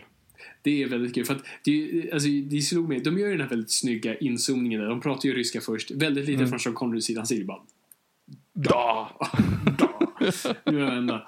Sam Neill har de ändå lyckats trycka lite ryska på. Eh, och sen så zoom, har vi en inzoomning på munnen som pratar ryska. Och så landar han på ordet Armageddon. Och sen så pratar han engelska. Jävligt snyggt faktiskt. Jag gillar det. Eh, och då får ju Sean Connery bara prata Sean Connery. Och det är ju fine. Då köper ju det. Men sen då när eh, Alec Bowen kommer och liksom amerikanerna kommer. Alltså då, inte ens då försöker han med en brytning. Alltså då pratar han så bra engelska som han gjorde även när vi var Japp. illusionade. Men hade det blivit weird om han liksom hade gått rysk Connery? Nej, jag tycker att det hade varit trevligt alltså. Det hade faktiskt varit trevligt. Ja. Ja, jag vet inte. Eh, Jag Har inte hur- Animate, Animated Gates har samma grej, att de också zoomar in här för mig. Gör de det? Kanske de gör. Jag tror det. Inte lika snyggt, men, men jag får mig att det är något liknande. Mm. Eh, nej, men egentligen, det är en, jag tror jag ska nämna en sista film igen på min lista här. Mm. Eh, eller för sig, jag har en till, så den kan jag bara nämna för jag hade ingen kategori för. Uh, Der Untergang. Ja, ah, just det. Ja, Om det är du någonsin trodde att du aldrig kunde relatera till Hitler så har vi filmen för dig. Ja, han är ju inte jätterelaterbar egentligen. Nej, men jag menar men- just såhär, ja, att Ja. vara instängd och känna sig galen. Det kanske det är där Ja. du kan liksom... Ja, men så. Ja, Eller om det. har en familjemedlem som gör något weird. Mm. I don't know. Jag kommer bara tänka på den. Jag har inget mer att komma med den. Nej, det är bra. Ja. Eh, men, allting går ju kopplat till Batman, Victor. ja. Så då satt jag och tänkte, hmm, vilka Batman-filmer går att koppla till det här? Det är såklart det finns en, för allt går att koppla till Batman. Dark Knight Rises. Ja, just det. Alltså ett centralt tema är ju isolation och konfrontationen av sig själv i isolering och vad som händer med både det inre och det yttre isolationen. Så har ju Gotham som isoleras och vad som händer med samhället då. Um, och det är ju i stort sett en karantän. Folk får typ inte gå ut och de är, trots, och de är dessutom inne i sin stad. Och sen är det Bruce Wayne som sitter i fängelset där och måste konfrontera sig själv för att komma ut. Det handlar om det inre. Så att eh, där, där har vi en sån film. Mm. Och eh, i se- dra en serietidningsparallell så den var ju väldigt baserad på eh, ah, No Man's Land. Som var en Mm. serie om när Gotham slås av en eh, förödande jordbävning. Vilket då gör att den blir isolerad. Och eh, ja, då blir alla det, hela Gotham delas in i distrikt där alla skurkar har varsitt. Det är en jävligt cool story. Och eh, inledningsbilden är en bild där det står Welcome to Gotham och så har de strykt, strykt för då, nu ska vi se, vissa bokstäver så det blir Hell comes to Gotham. Jävligt coolt. Ehm, det, det var de filmerna jag hade. Mm. Som sagt, det finns Ja, men- hur många sätt och jag, jag lovar att våra lyssnare har skrikit sina hörlurar om massa filmer vi har missat. Mm. Jag tänkte ju först så här, ja men det finns några serier och då så kastade papel såklart. Eh, för att det är ett par rånare som är fast, med, fast inne i sitt rånbyte så att säga. Ja. Eh, men så tänkte jag på Lost, men de är ju verkligen inte isolerade. Nej, gud, den, den serien gör Ja. allt för att lämna den där ön. ja, eller hur? Det hade kunnat vara det, men det är verkligen inte det. Nej. Eh, så det gills inte. Den, den kommer också vara intressant att, att se om jag vet inte varför jag skulle göra det, men om man vill kolla om. För det är också typ sin sista och första av sin sort. Det var övergångsperioden mellan gammal network-tv och kvalitets-tv. Eh, det liksom var lite övergångsperiod där och jag tror att den tyvärr har foten väldigt mycket i network-tv tyvärr. Som sagt, jag såg sista avsnittet efter att inte sett typ tre säsonger. Eh, och fattar inte ett skit. Det, det, alltså jag, jag förväntade mig inte att göra det, men det var verkligen så här, oj, oj, oj, vad är, vart, vem kör båten? Alltså det är Vart är vi verkligen, på väg, Karin? ja, på semester älskling. Ja, En skatt, det ska de ha. All right. Där har vi det. Vi har, vi har rullarna. Alltså jag tycker, det är det som jag tycker varit så spännande med, med alltså, vi kollade på filmen i förra avsnittet. För att nummer ett, det finns så många. Och nummer två, är man intresserad av att verkligen djupdyka i situationen man befinner sig i och inte fly så finns det gott om rullar. Och jag hoppas att vi har tipsat om några. För att, jag, vet inte, jag tycker det som sagt, jag tycker ibland det är lite skönt att konfrontera det man befinner sig genom att uppleva. Jag vet inte, jag, är jag masochist? Jag har ingen aning. nej, men det är ju Harry Potter-avsnittet pratade du om det här också. Ja, jag, Det, man känner ingenting längre. Det finns jag, jag ingenting läste att lite känna. emo där, det var inte Ja. meningen. Jag, jag, jag kunde inte riktigt formulera mig rätt där. Ja. Men det är i stort sett det. Jag förstår. Yes. Men eh, ska, vi, ska vi sluta om det här om, om filmer då helt enkelt? Först och främst och bara säga att eh, har ni några fler tips? Vi har säkert missat 100 miljarder stycken. Mhm. Så eh, hör av er på hashtag NOJPOD eller direkt till oss på vårt Instagramkonto Noipod och dra några, dra några exempel. Eh, någonting vi missade? Mhm. Det Någonting vi skulle kunna göra, nu, nu, det här har inte vi gått igenom, men det vore kul så att folk fick dela med sig av det. Mm. Om ni har Instagram, typ dela, alltså tagga oss i en story där ni gör quarantine-tips av filmer som just handlar Snyggt. om karantän. Så Just kan det. vi liksom re, reposta på Just det. stories. Det bra. Så det vore ett litet kul initiativ. Finns det inte en film som heter Quarantine? Jag, säger, jag har inte sett den. Det är remaken på den filmen jag nämnde, Rec. Ja, just det. Jag tror, om jag nämnde Ja, det. jag du har inte det. nämnt Rec Jag tror jag men... kanske inte nämnde Rec. Okej, så Rec är en spansk film för typ ja, snart 12 år sedan. Jag såg det på Stockholm Filmfestival, så halloweenkväll. Uh, var det läskigaste jag hade sett då. Eh, Men det var bara för att kräma på ljudet så jävla hårt. Så när, så när den väl kom på svensk bio så tog alla mina vänner och se den. De var inte särskilt läskiga alls. Men den är jävligt cool. Ja, men det är en sån här klassisk found footage-film om ett nyhetsteam som har hör- hört att någonting har hänt i ett, liksom, ett lägenhetskomplex. Och så, ja, det visar sig att det är ett zombie outbreak i stort sett och den här reporten ska tas ut och allt filmas. Den är alltså välgjord och jag vill nog se om den. Men den, det så det, ja, absolut, den är på en, en, en instängd plats men dealar väl inte så mycket med ämnet. Och jag tror dess remake gör det ännu mindre trots att den heter Quarantine. Ja, eh, nu kommer jag tänka på också på Carl Urban och Lena Headleys film. Ja, Heddy, Hed, Heddy. Eh, It's Dread. Headley. Hedley Lamar. Hedley. Ja, det var det jag kom att tänka på. Nej, men uh, Dread. Uh, Judge Dread. Ja, Judge. Dredd. Eller Dredd, ja precis. Just det. Det är fan sant. Den delar väl egentligen inte så mycket ämnet men en väldigt bra isolationsfilm. Eller hur? Om man vill Mm. liksom så här, drömma sig loss och bara jag vill mörda alla i mitt lägenhetskomplex. Då kan vi även eh, rekommendera The Raid. Vilket, vilket säkert många kan associera till i de här tiderna när alla är hemma och spelar hög musik och, Ja, liksom, och klampar och börjar flytta, flytta möbler och grejer. Ja, precis. eh, ska vi göra så här då? Jag har Mm. ju förberett, bara för att det är ju, det är ju karantänstider och man har lite för mycket tid. Så har Ja. jag förberett, jag har ju tittat väldigt mycket på På spåret. Som man gör antar jag. Som man gör, ja exakt. Eh, så att jag har ju förberett tre stycken På spåret-frågor till dig Fabian. Okej, alltså Och det- alltså, jag är jättedålig på geografi. Ja, nej men det är inte om geografi utan det är ju såklart på temat. Annars hade du inte gjort det här. Utan det är ju på, Ah. vi letar efter, i vanliga fall så är det ju vart är vi på väg? Och sen Ja. så räknar man ner och då är det en stad eller något sånt där. Och sen så är det lite så. Men, men nu ska, har jag istället tittat en eh, fiktiv karaktär, en riktig person inom film och en film. Det är de tre grejerna du kommer Okej, leta efter. men de gör vi separata eller? De är separata. Ja. Och sen, det är så här, nu, jag vet att vi säger det väldigt ofta, men nu vill jag verkligen att ni går in och hör av er om det här är någonting vi ska fortsätta med, för annars har jag lagt väldigt mycket tid i onödan. och, och om det är det så tycker jag att det kan fortsätta. Gör så här, du kan alltså få 30 poäng totalt på de här. Du kommer räkna Oj. ner från, ja men det blir ju så här 10 poäng på första frågan. Om du klarar, om du klarar den så får du gå vidare. Så. okej. Och då vill jag att ni alla Noippoddare där ute, ni ska alltså ta upp telefonen eller ta fram ett papper eller vad det nu blir och eh, vara med samtidigt i in real life heter det inte, IRL heter det inte, utan jag letar efter i realtid. Ah. Eh, att försöka även vara eh, med och svara på de här frågorna. Så Fabian, du, Ja. när du, om du vet svaret på typ 8 poäng, Mm. då får du inte säga det, utan då får du bara dra i stopp. Ah, och I så stoppen, drar du så att resten säga. av... Och då får du skriva ner den. Jag måste du ska ta fram papper här nu så att jag ser, ja, så att jag Jag ser har här att du har skrivit ner så det brist på det. Ja. Så, att, så att jag vet att du har liksom skrivit ner det svaret. Eh, för att om du drar i stoppen då kommer jag fortsätta att läsa upp resten av eh, ledtrådarna såklart så att våra lyssnare kan vara med.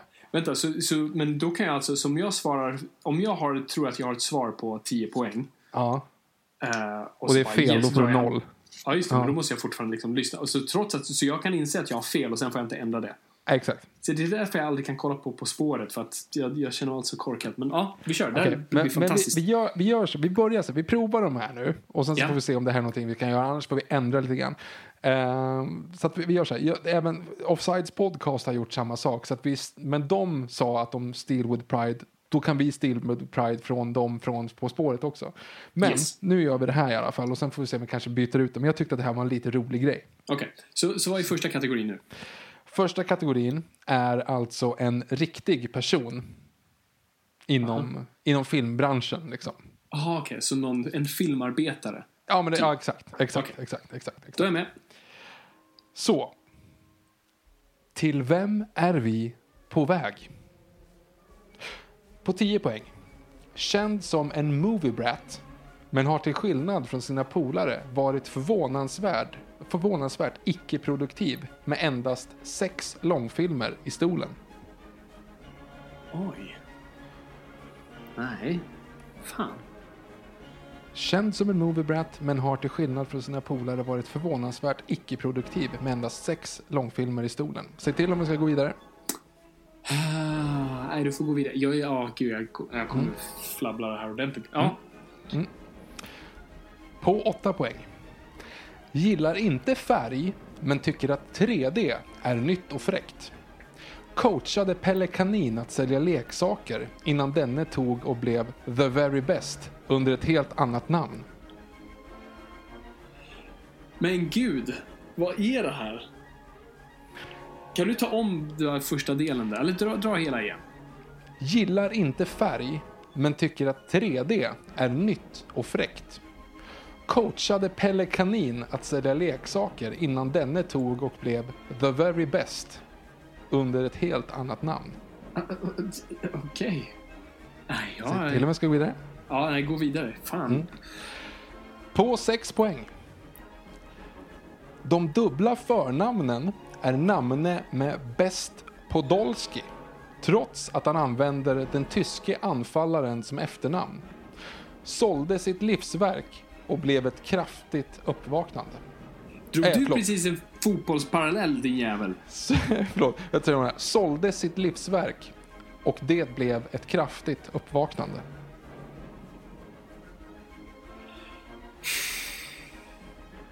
Oh, vänta. Nej. Säg till om jag ska ta om det. Ja, ta, ta om den igen. De dubbla förnamnen är namne med Best Podolski trots att han använde den tyske anfallaren som efternamn. Sålde sitt livsverk och blev ett... Äh, sålde sitt livsverk och det blev ett kraftigt uppvaknande. Herregud. Se till om man ska gå ner på fyra poäng. Åh, jag känner mig så dålig. Ja, jag, Ja, ja. du, du gör ett jättebra jobb, Viktor. Det är jag som är sämst. Ja, vi får se hur många norrpoddare som har plockat den här nu. Jag tror att Ja. där, den, den där kan nog ha gjort många. Okej. På fyra poäng. Har fått en hel del skit för sitt manusskrivare. För, för, för sitt manusskrivande. Men vem gillar egentligen att betala tull? Sålde sitt livsverk och, blev, och det blev ett kraftigt uppvaknande. Tycker att den här ledtråden var för, var för lik den förra? Well, they sort of rhyme. Aha, okej. S- Mm, Stopp. Ja, där drog Fabian på stopp.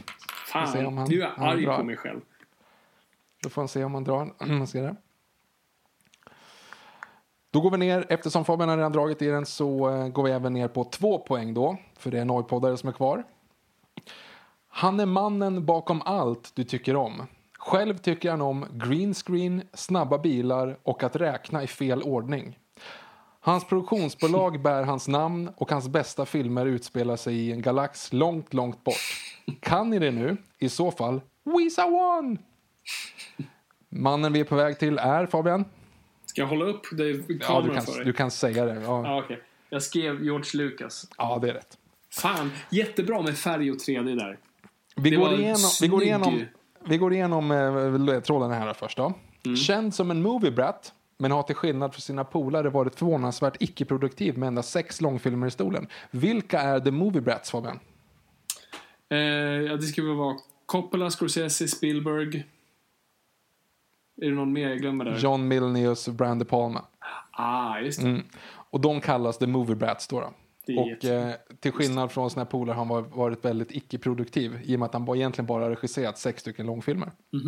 Korrekt. Åtta poäng då. Gillar inte färg men tycker att 3D är nytt och fräckt. Och det är ju för att han var ju emot the colorization av black and white films Precis. under en period. Men Jättebra. han tycker då att 3D är ett, ett coolt nytt sätt att göra. Så han gjorde om alla, släppte om alla sina filmer i 3D. Exakt. Eh, och referensen coachade Pelle Kanin att sälja leksaker innan denne tog och blev the very best under ett helt annat namn.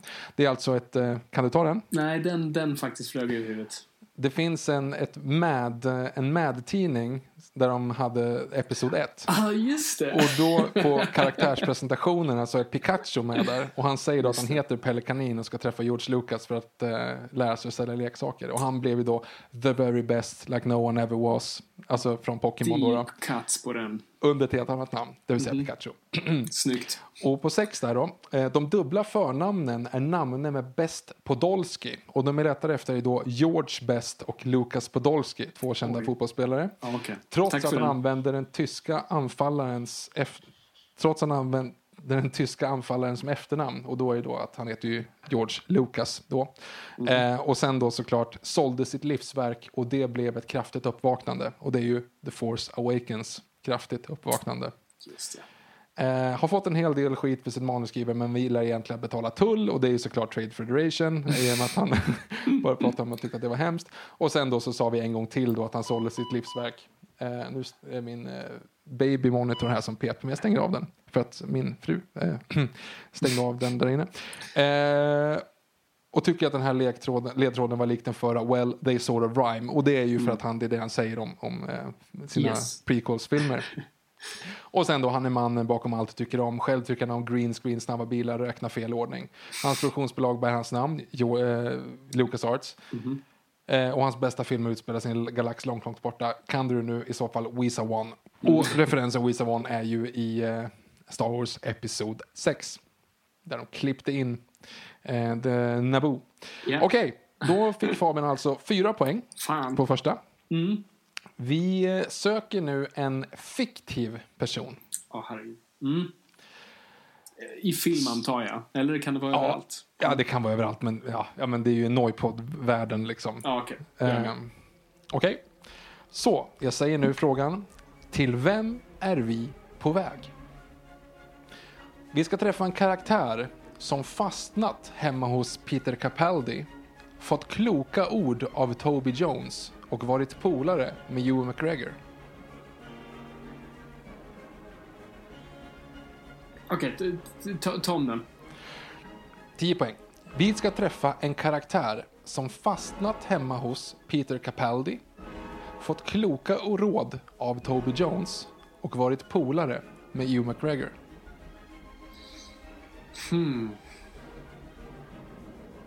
Ja, ja, nej. Ska vi fan. gå på 8? Ja, gå på åtta. På 8 poäng. Hans polare stod trots hans namn inte åtalad under Nürnbergrättegångarna 1945.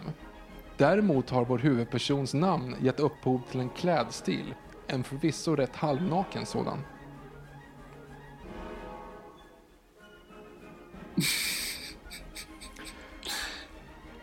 Hans polare stod trots hans namn inte åtalad under Nürnbergrättegångarna 1945. Däremot har vår huvudpersons namn gett upphov till en klädstil, en förvisso rätt halvnaken sådan. Nej, fan. Du, du är ner på jätteduktig, Viktor. men Det, är- det är jag som är sämst. Vi går ner på 6 poäng då. Hans originalversion bor på en yta av 100 tunnland. Trots det hade Martin Stenmark passerat det med ett enda steg. Namne med både Ratners Kane Marco och han Knutsson som var med i Klubb Goa. Hans andra polare borde studsa in hos Carol Baskin, eller borde och borde. Han tigger om det. Jag är mer förvirrad än vad jag var i början. Ta om den här. Hans originalversion bor på en yta av 100 tunnland. Trots det hade Martin Stenmark passerat det med ett enda steg. Namne med Ratners Kane Marco och han Knutsson som var med i Klubb Goa. Hans andra polare borde studsa in hos Carol Baskin, eller borde och borde. Han tigger om det. Uh, nej, förlåt. Du får gå vidare. Fan. På fyra poäng. När man tänker på det så är det en ganska obehaglig tanke att en sjuårig pojkes enda vänner är en samling sentient gosedjur. Eller är det verkligen alla det? Jag har aldrig fattat Ugglan och Sorkens roll i det hela. Puh, vad kan det här vara för dum karaktär? Åh, vänta. Nej. Ta om den, ta, ta om den igen. När man tänker på det är en ganska obehaglig tanke att en sjuårig pojkes enda vänner är en samling sentient gosedjur. Eller är verkligen alla det? Jag har aldrig fattat Ugglan och Sorkens roll i det hela. Puh, vad kan det här vara för dum karaktär? Ja, jag har... Mm, skriv ner. Eller jag tror jag vet. Alltså jag vet nu vilket universum vi leker i. Men är det fan rätt... Rätt individ? Ja, jag, jag skrev det så det får vara det. Mm. Men jag, jag tror att det kan vara den andra också. Mm. Mm. Men på två poäng. En honungsälskande björn. Nej, inte Bamse. Den gula. Alltså han som inte blir stark. Oh, ja, då hade jag rätt. Ja, får vi se på svaret då. Yes. Så jag, bara för att så, Scoutheder skrev Nalle Puh där. Det är bra. Det är bra. Det är rätt. Så du har eh, fyra poäng på den också. Går igenom. Eh, vi ska träffa en karaktär som fastnat hemma hos Peter Capaldi. Alltså det vill säga den som är doktorn då i Doctor Who för ett tag sedan. Eh, och han spelade, eller Peter Capaldi spelade då Rabbit. Eh, fått kloka ord När av Toby? Jones. I Christopher Robin-filmen med Hugh McGregor. Ah, okej. Eh, fått råd av Toby Jones som spelade Ugglan och Mm. varit polare med Hugh McGregor som var Christopher Robin då. Mm, mm. Eh, så den filmen har inte du förvisso sett då kanske, men det, det är ändå jag tänkte att du skulle kunna plocka den med Hugh McGregor så att man hade kunnat Hugh liksom- McGregor hjälpte sen, ja. Mm. Åtta poäng då. Hans polare stod trots hans namn inte åtalad under Nürnbergrättegångarna 1945. Det vill säga Nasse. Där, där, däremot har vår huvudpersons namn gett upphov till en klädstil, en förvisso rätt halvnaken sådan. Ja, just det. Nalle. Puh-kostymen. Det vill säga bara, ja, bara, bara kläder på överkroppen. Sex poäng. Hans originalversion bor på en yta av 100 tunnland. Trots det hade Martin Stenmark passerat det med ett enda steg. Sju mila kliv. Och det är ju då 100 Sju mila acre... skogen. God Ja, damn it! hu- 100 acre wood heter ju Sju mila skogen på originalspråk då, alltså 100 Fan, tunnland. Snyggt. Mm. Men eh, Martin Stenmark då hade tagit det med ett enda sjumila kliv i över sjumila skogen. Och han är namne med Ratners Kane Marco. Och det är ju alltså det, i Brett Ratners Juggernaut från X-Men 3. Och det är ju, och han spelas av Winnie Jones. Så att Winnie Ja, och eh, han Knutsson som var med i Klubb Goa och det var Nalle Knutsson då. Så då hade jag haft Winnie Pooh och Nalle Pooh. Ja, det, det. Snyggt, snyggt. Eh, hans andra polare borde studsa in hos Carol Baskin. Eller borde och borde, han tigger om det. Carol Baskin är ju då från Tiger King. Mhm. eh, och studsa in hos Carol Baskin tänkte att det var tiger och studsa. Eller han borde borde, han tigger om det. Han heter ju Tigger i engelska versionen. Väldigt Mm. snyggt. Fan, du borde skriva för På spåret, Victor. Och sen när man tänker på det så är det en ganska obe- obehaglig tanke att en sjuårig pojkes enda vän är en samling sentient gosedjur. Ja, den här är ju liksom ganska out there. Eh, men är det verkligen det? Jag har aldrig fattat Ugglan och Sorkens roll i hela Puh, vad här, kan det här vara för dum karaktär? Och då är det ju då att jag fattar inte, är Sorken och Ugglan också gosedjur? Eller är de djur som bor i skogen? Nej, jag har tolkat dem som djur. De, de är de riktiga djuren som Ja, bor i skogen. Tror Men jag. kan Kristoffer Robin prata med dem också? För det är Men det som är lite han- helt... Han pratar, pratar med dem? Jo, det gör han jag antar det. Ja. Mm. Och sen då en honungsälskande björn är inte Bamse den gula, han som inte blir stark.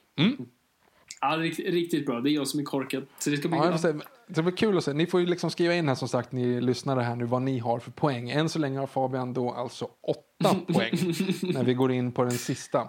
Yes. Eh, och det, här, det jag söker nu är en film. All right. Så, eh, då frågar jag dig Fabian Nordlander. Vilken film ska vi se? Filmen som blev den sista i en dynamisk duos repertoar ger verkligen liv till uttrycket Har du sett Tommelilla? Har du sett världen? Oj. Okej, ta, ta det igen.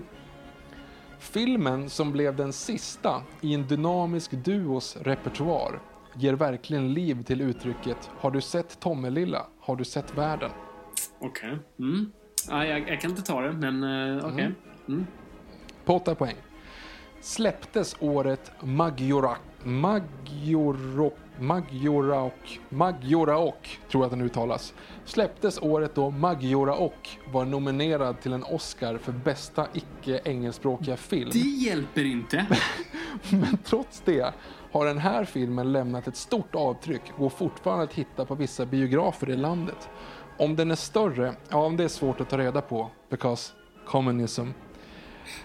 Det är en svensk film, men ingen talar svenska. Utom Toybio såklart. Åh, oh, vänta, vänta, vänta. vänta. Okej, låt mig tänka nu. Uh, aha, är det det? Okej, jag har ett svar. Mhm. Är du, är, vågar du gissa eller vill du? Jag tar fan chansen nu för att så här, Men jag tror ingen annan kommer ta... Om det är den filmen så kommer ingen annan kunna gissa. Inte baserat på att jag tror bara det är en obskyr film. Ja. Mm.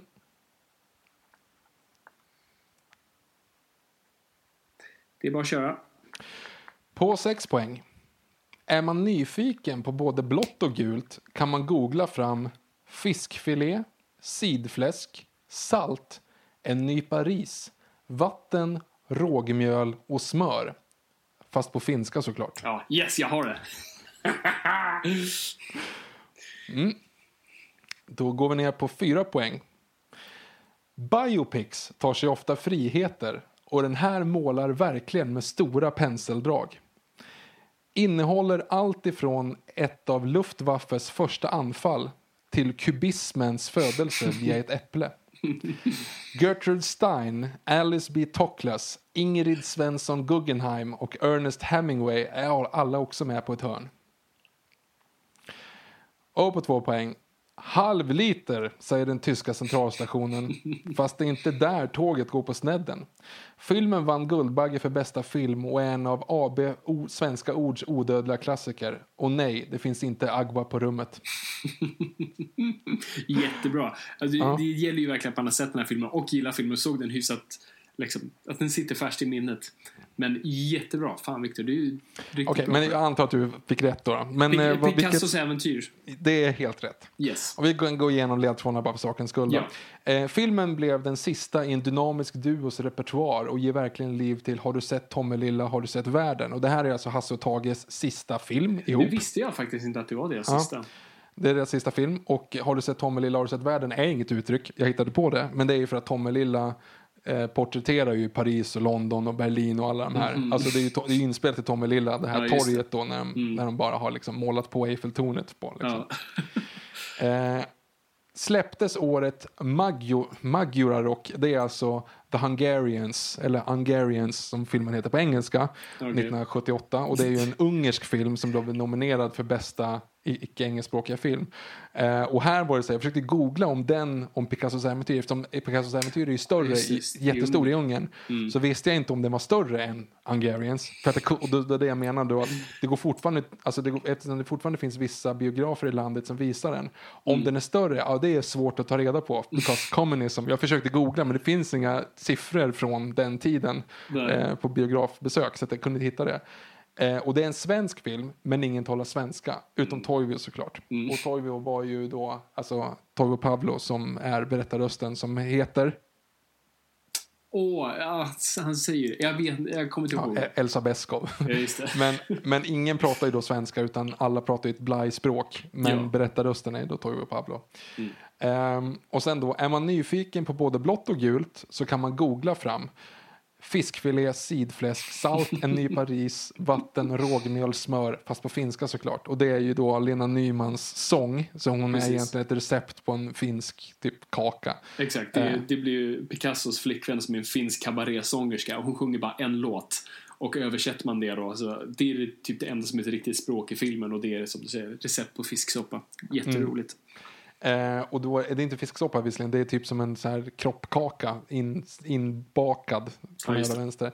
Och då är man nyfiken på både blått och gult och Lena Nyman var med i Nyfiken gul och Ja, Nyfiken det. blå. Mm. Eh, så då tänkte jag att man kunde få fram att hon var med. Och sen då fyra poäng. Biopics tar sig ofta friheter och den här målar verkligen med stora penseldrag. Och det är för att den här biopicsen stämmer inte. Alltså, det, det, har ingen, det har typ ingenting med Picasso att göra överhuvudtaget. Och så tyckte Mm. jag att måla med stora penseldrag så kanske man får in att det är där. Eh, och den innehåller allt ifrån ett av Luftwaffes första anfall till kubismens födelse vid ett äpple. Och det är Mm. ju i filmen då Luftwaffes första anfall är ju då Guernica som de Ja, liksom tar. Och sen Gertrude Stein, Alice B. Toklas och sen Ingrid Svensson Guggenheim som är påhittad. Eh, och Ernest Hemingway är alla med på ett hörn. Jag undrar hur många som, jag tror de flesta inte tyckte kunde ta någonting, men gissade Midnight in Paris på den. Jag vet, jag tänkte faktiskt det. Jag, alltså, det roliga är att Midnight in Paris var liksom en så här, ska jag försöka vilseleda genom att lägga den här tidigare? alltså, alltså bara namedroppa folk, för då skulle folk faktiskt kanske kunna. Mm. Och sen då, halvliter säger den tyska centralstationen och det är ju då eh, Don Josés roll. Eller han heter ju Oberhavdoff, jag vet inte vad han heter, men det betyder ju centralstation. Alltså hans titel är då centralstation. Och hans, istället för Heil Hitler, så säger han halvliter. Ehm, fast det är inte där tåget går på snedden och då är det ju för att det finns en scen där tåget vet, går åt fel håll. Ja, precis. Ja. Eh, filmen vann Guldbagge för bästa film och är en av AB svenska ords odödliga klassiker. Och nej, det finns inte Agua på rummet. Och har man sett den filmen så kommer man ihåg den scenen. Ja. Det var mina frågor. Jättebra Victor. Jag, är- jag är så otroligt imponerad måste jag säga. Alltså, det är jag som är korkad. Alltså, felet ligger hos mig helt enkelt. Eh, det är inte du, det är jag. Men det måste ändå säga att det, blev, det var inte så dåligt. Alltså, du tog den där på åtta poäng. Ja, ändå en väldigt obskyr film. Så det, det, det, det vill jag ändå ha cred för. Ja, men och det är ändå liksom, då har du samlat ihop till 16 poäng. 16 av 30, det är ju ändå liksom mer än hälften. Alltid något, det är en bra början. Mm. Ja, vi får se vad lyssnarna säger. Jag är ju jättegärna fler sådana här, eh, men Ja. eh, upp till dem. Och så vill jag ju höra då, var det någon som slog Fabians 16 poäng? Hör av er på, eh, ja, hör av er bara. Ni, jag, er. jag tycker det var en ganska bra idé det här med att lägga ut på händelser, för då kan vi faktiskt dela dem. Precis. Och eh, vi kör ju såklart via scoutheder här, så vi litar ju på att ni, ni, ni är bara fyllda med sanning och... Mm. Exakt. Ja. All right. Så gör vi. Jag, jag tror vi har ett avsnitt. Jag tror det också. Ja, Ni får höra av er om ni tycker att det här var bra, om vi, om vi ska göra något annat. exakt. Lägga ner. Uh, vänta tills den här karantänen är över. Uh, för att we make no much sense. Vem vet. Vi, men om ni tycker det här är kul så fortsätter vi gärna. Vi ska, vi ska jobba på, på ljudkvaliteten. Uh, det kommer bli bättre och uh, ja, jag tyckte det här gick förvånansvärt bra. Jag håller med. Jag har det här framför mig helt liksom fantastiskt vad tekniken har gjort. Um, ja, märkvärdigt. Men ja, vi, vi bommar igen det här helt enkelt. Och hör av er, vill ni ha mer, vill ni ha, vad vill ni ha? hör av er så, så hörs vi snart. Så, det gör vi. All right. Tack så jättemycket för att ni har lyssnat. Det är kul att vara lyssnad, men kom ihåg oss folk, ingenting är för nördigt.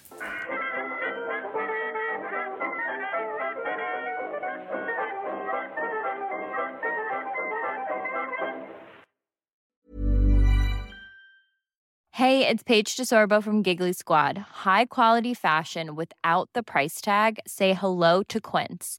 I'm snagging high-end essentials like cozy cashmere sweaters, sleek leather jackets, fine jewelry, and so much more. With Quince being 50 to 80% less than similar brands.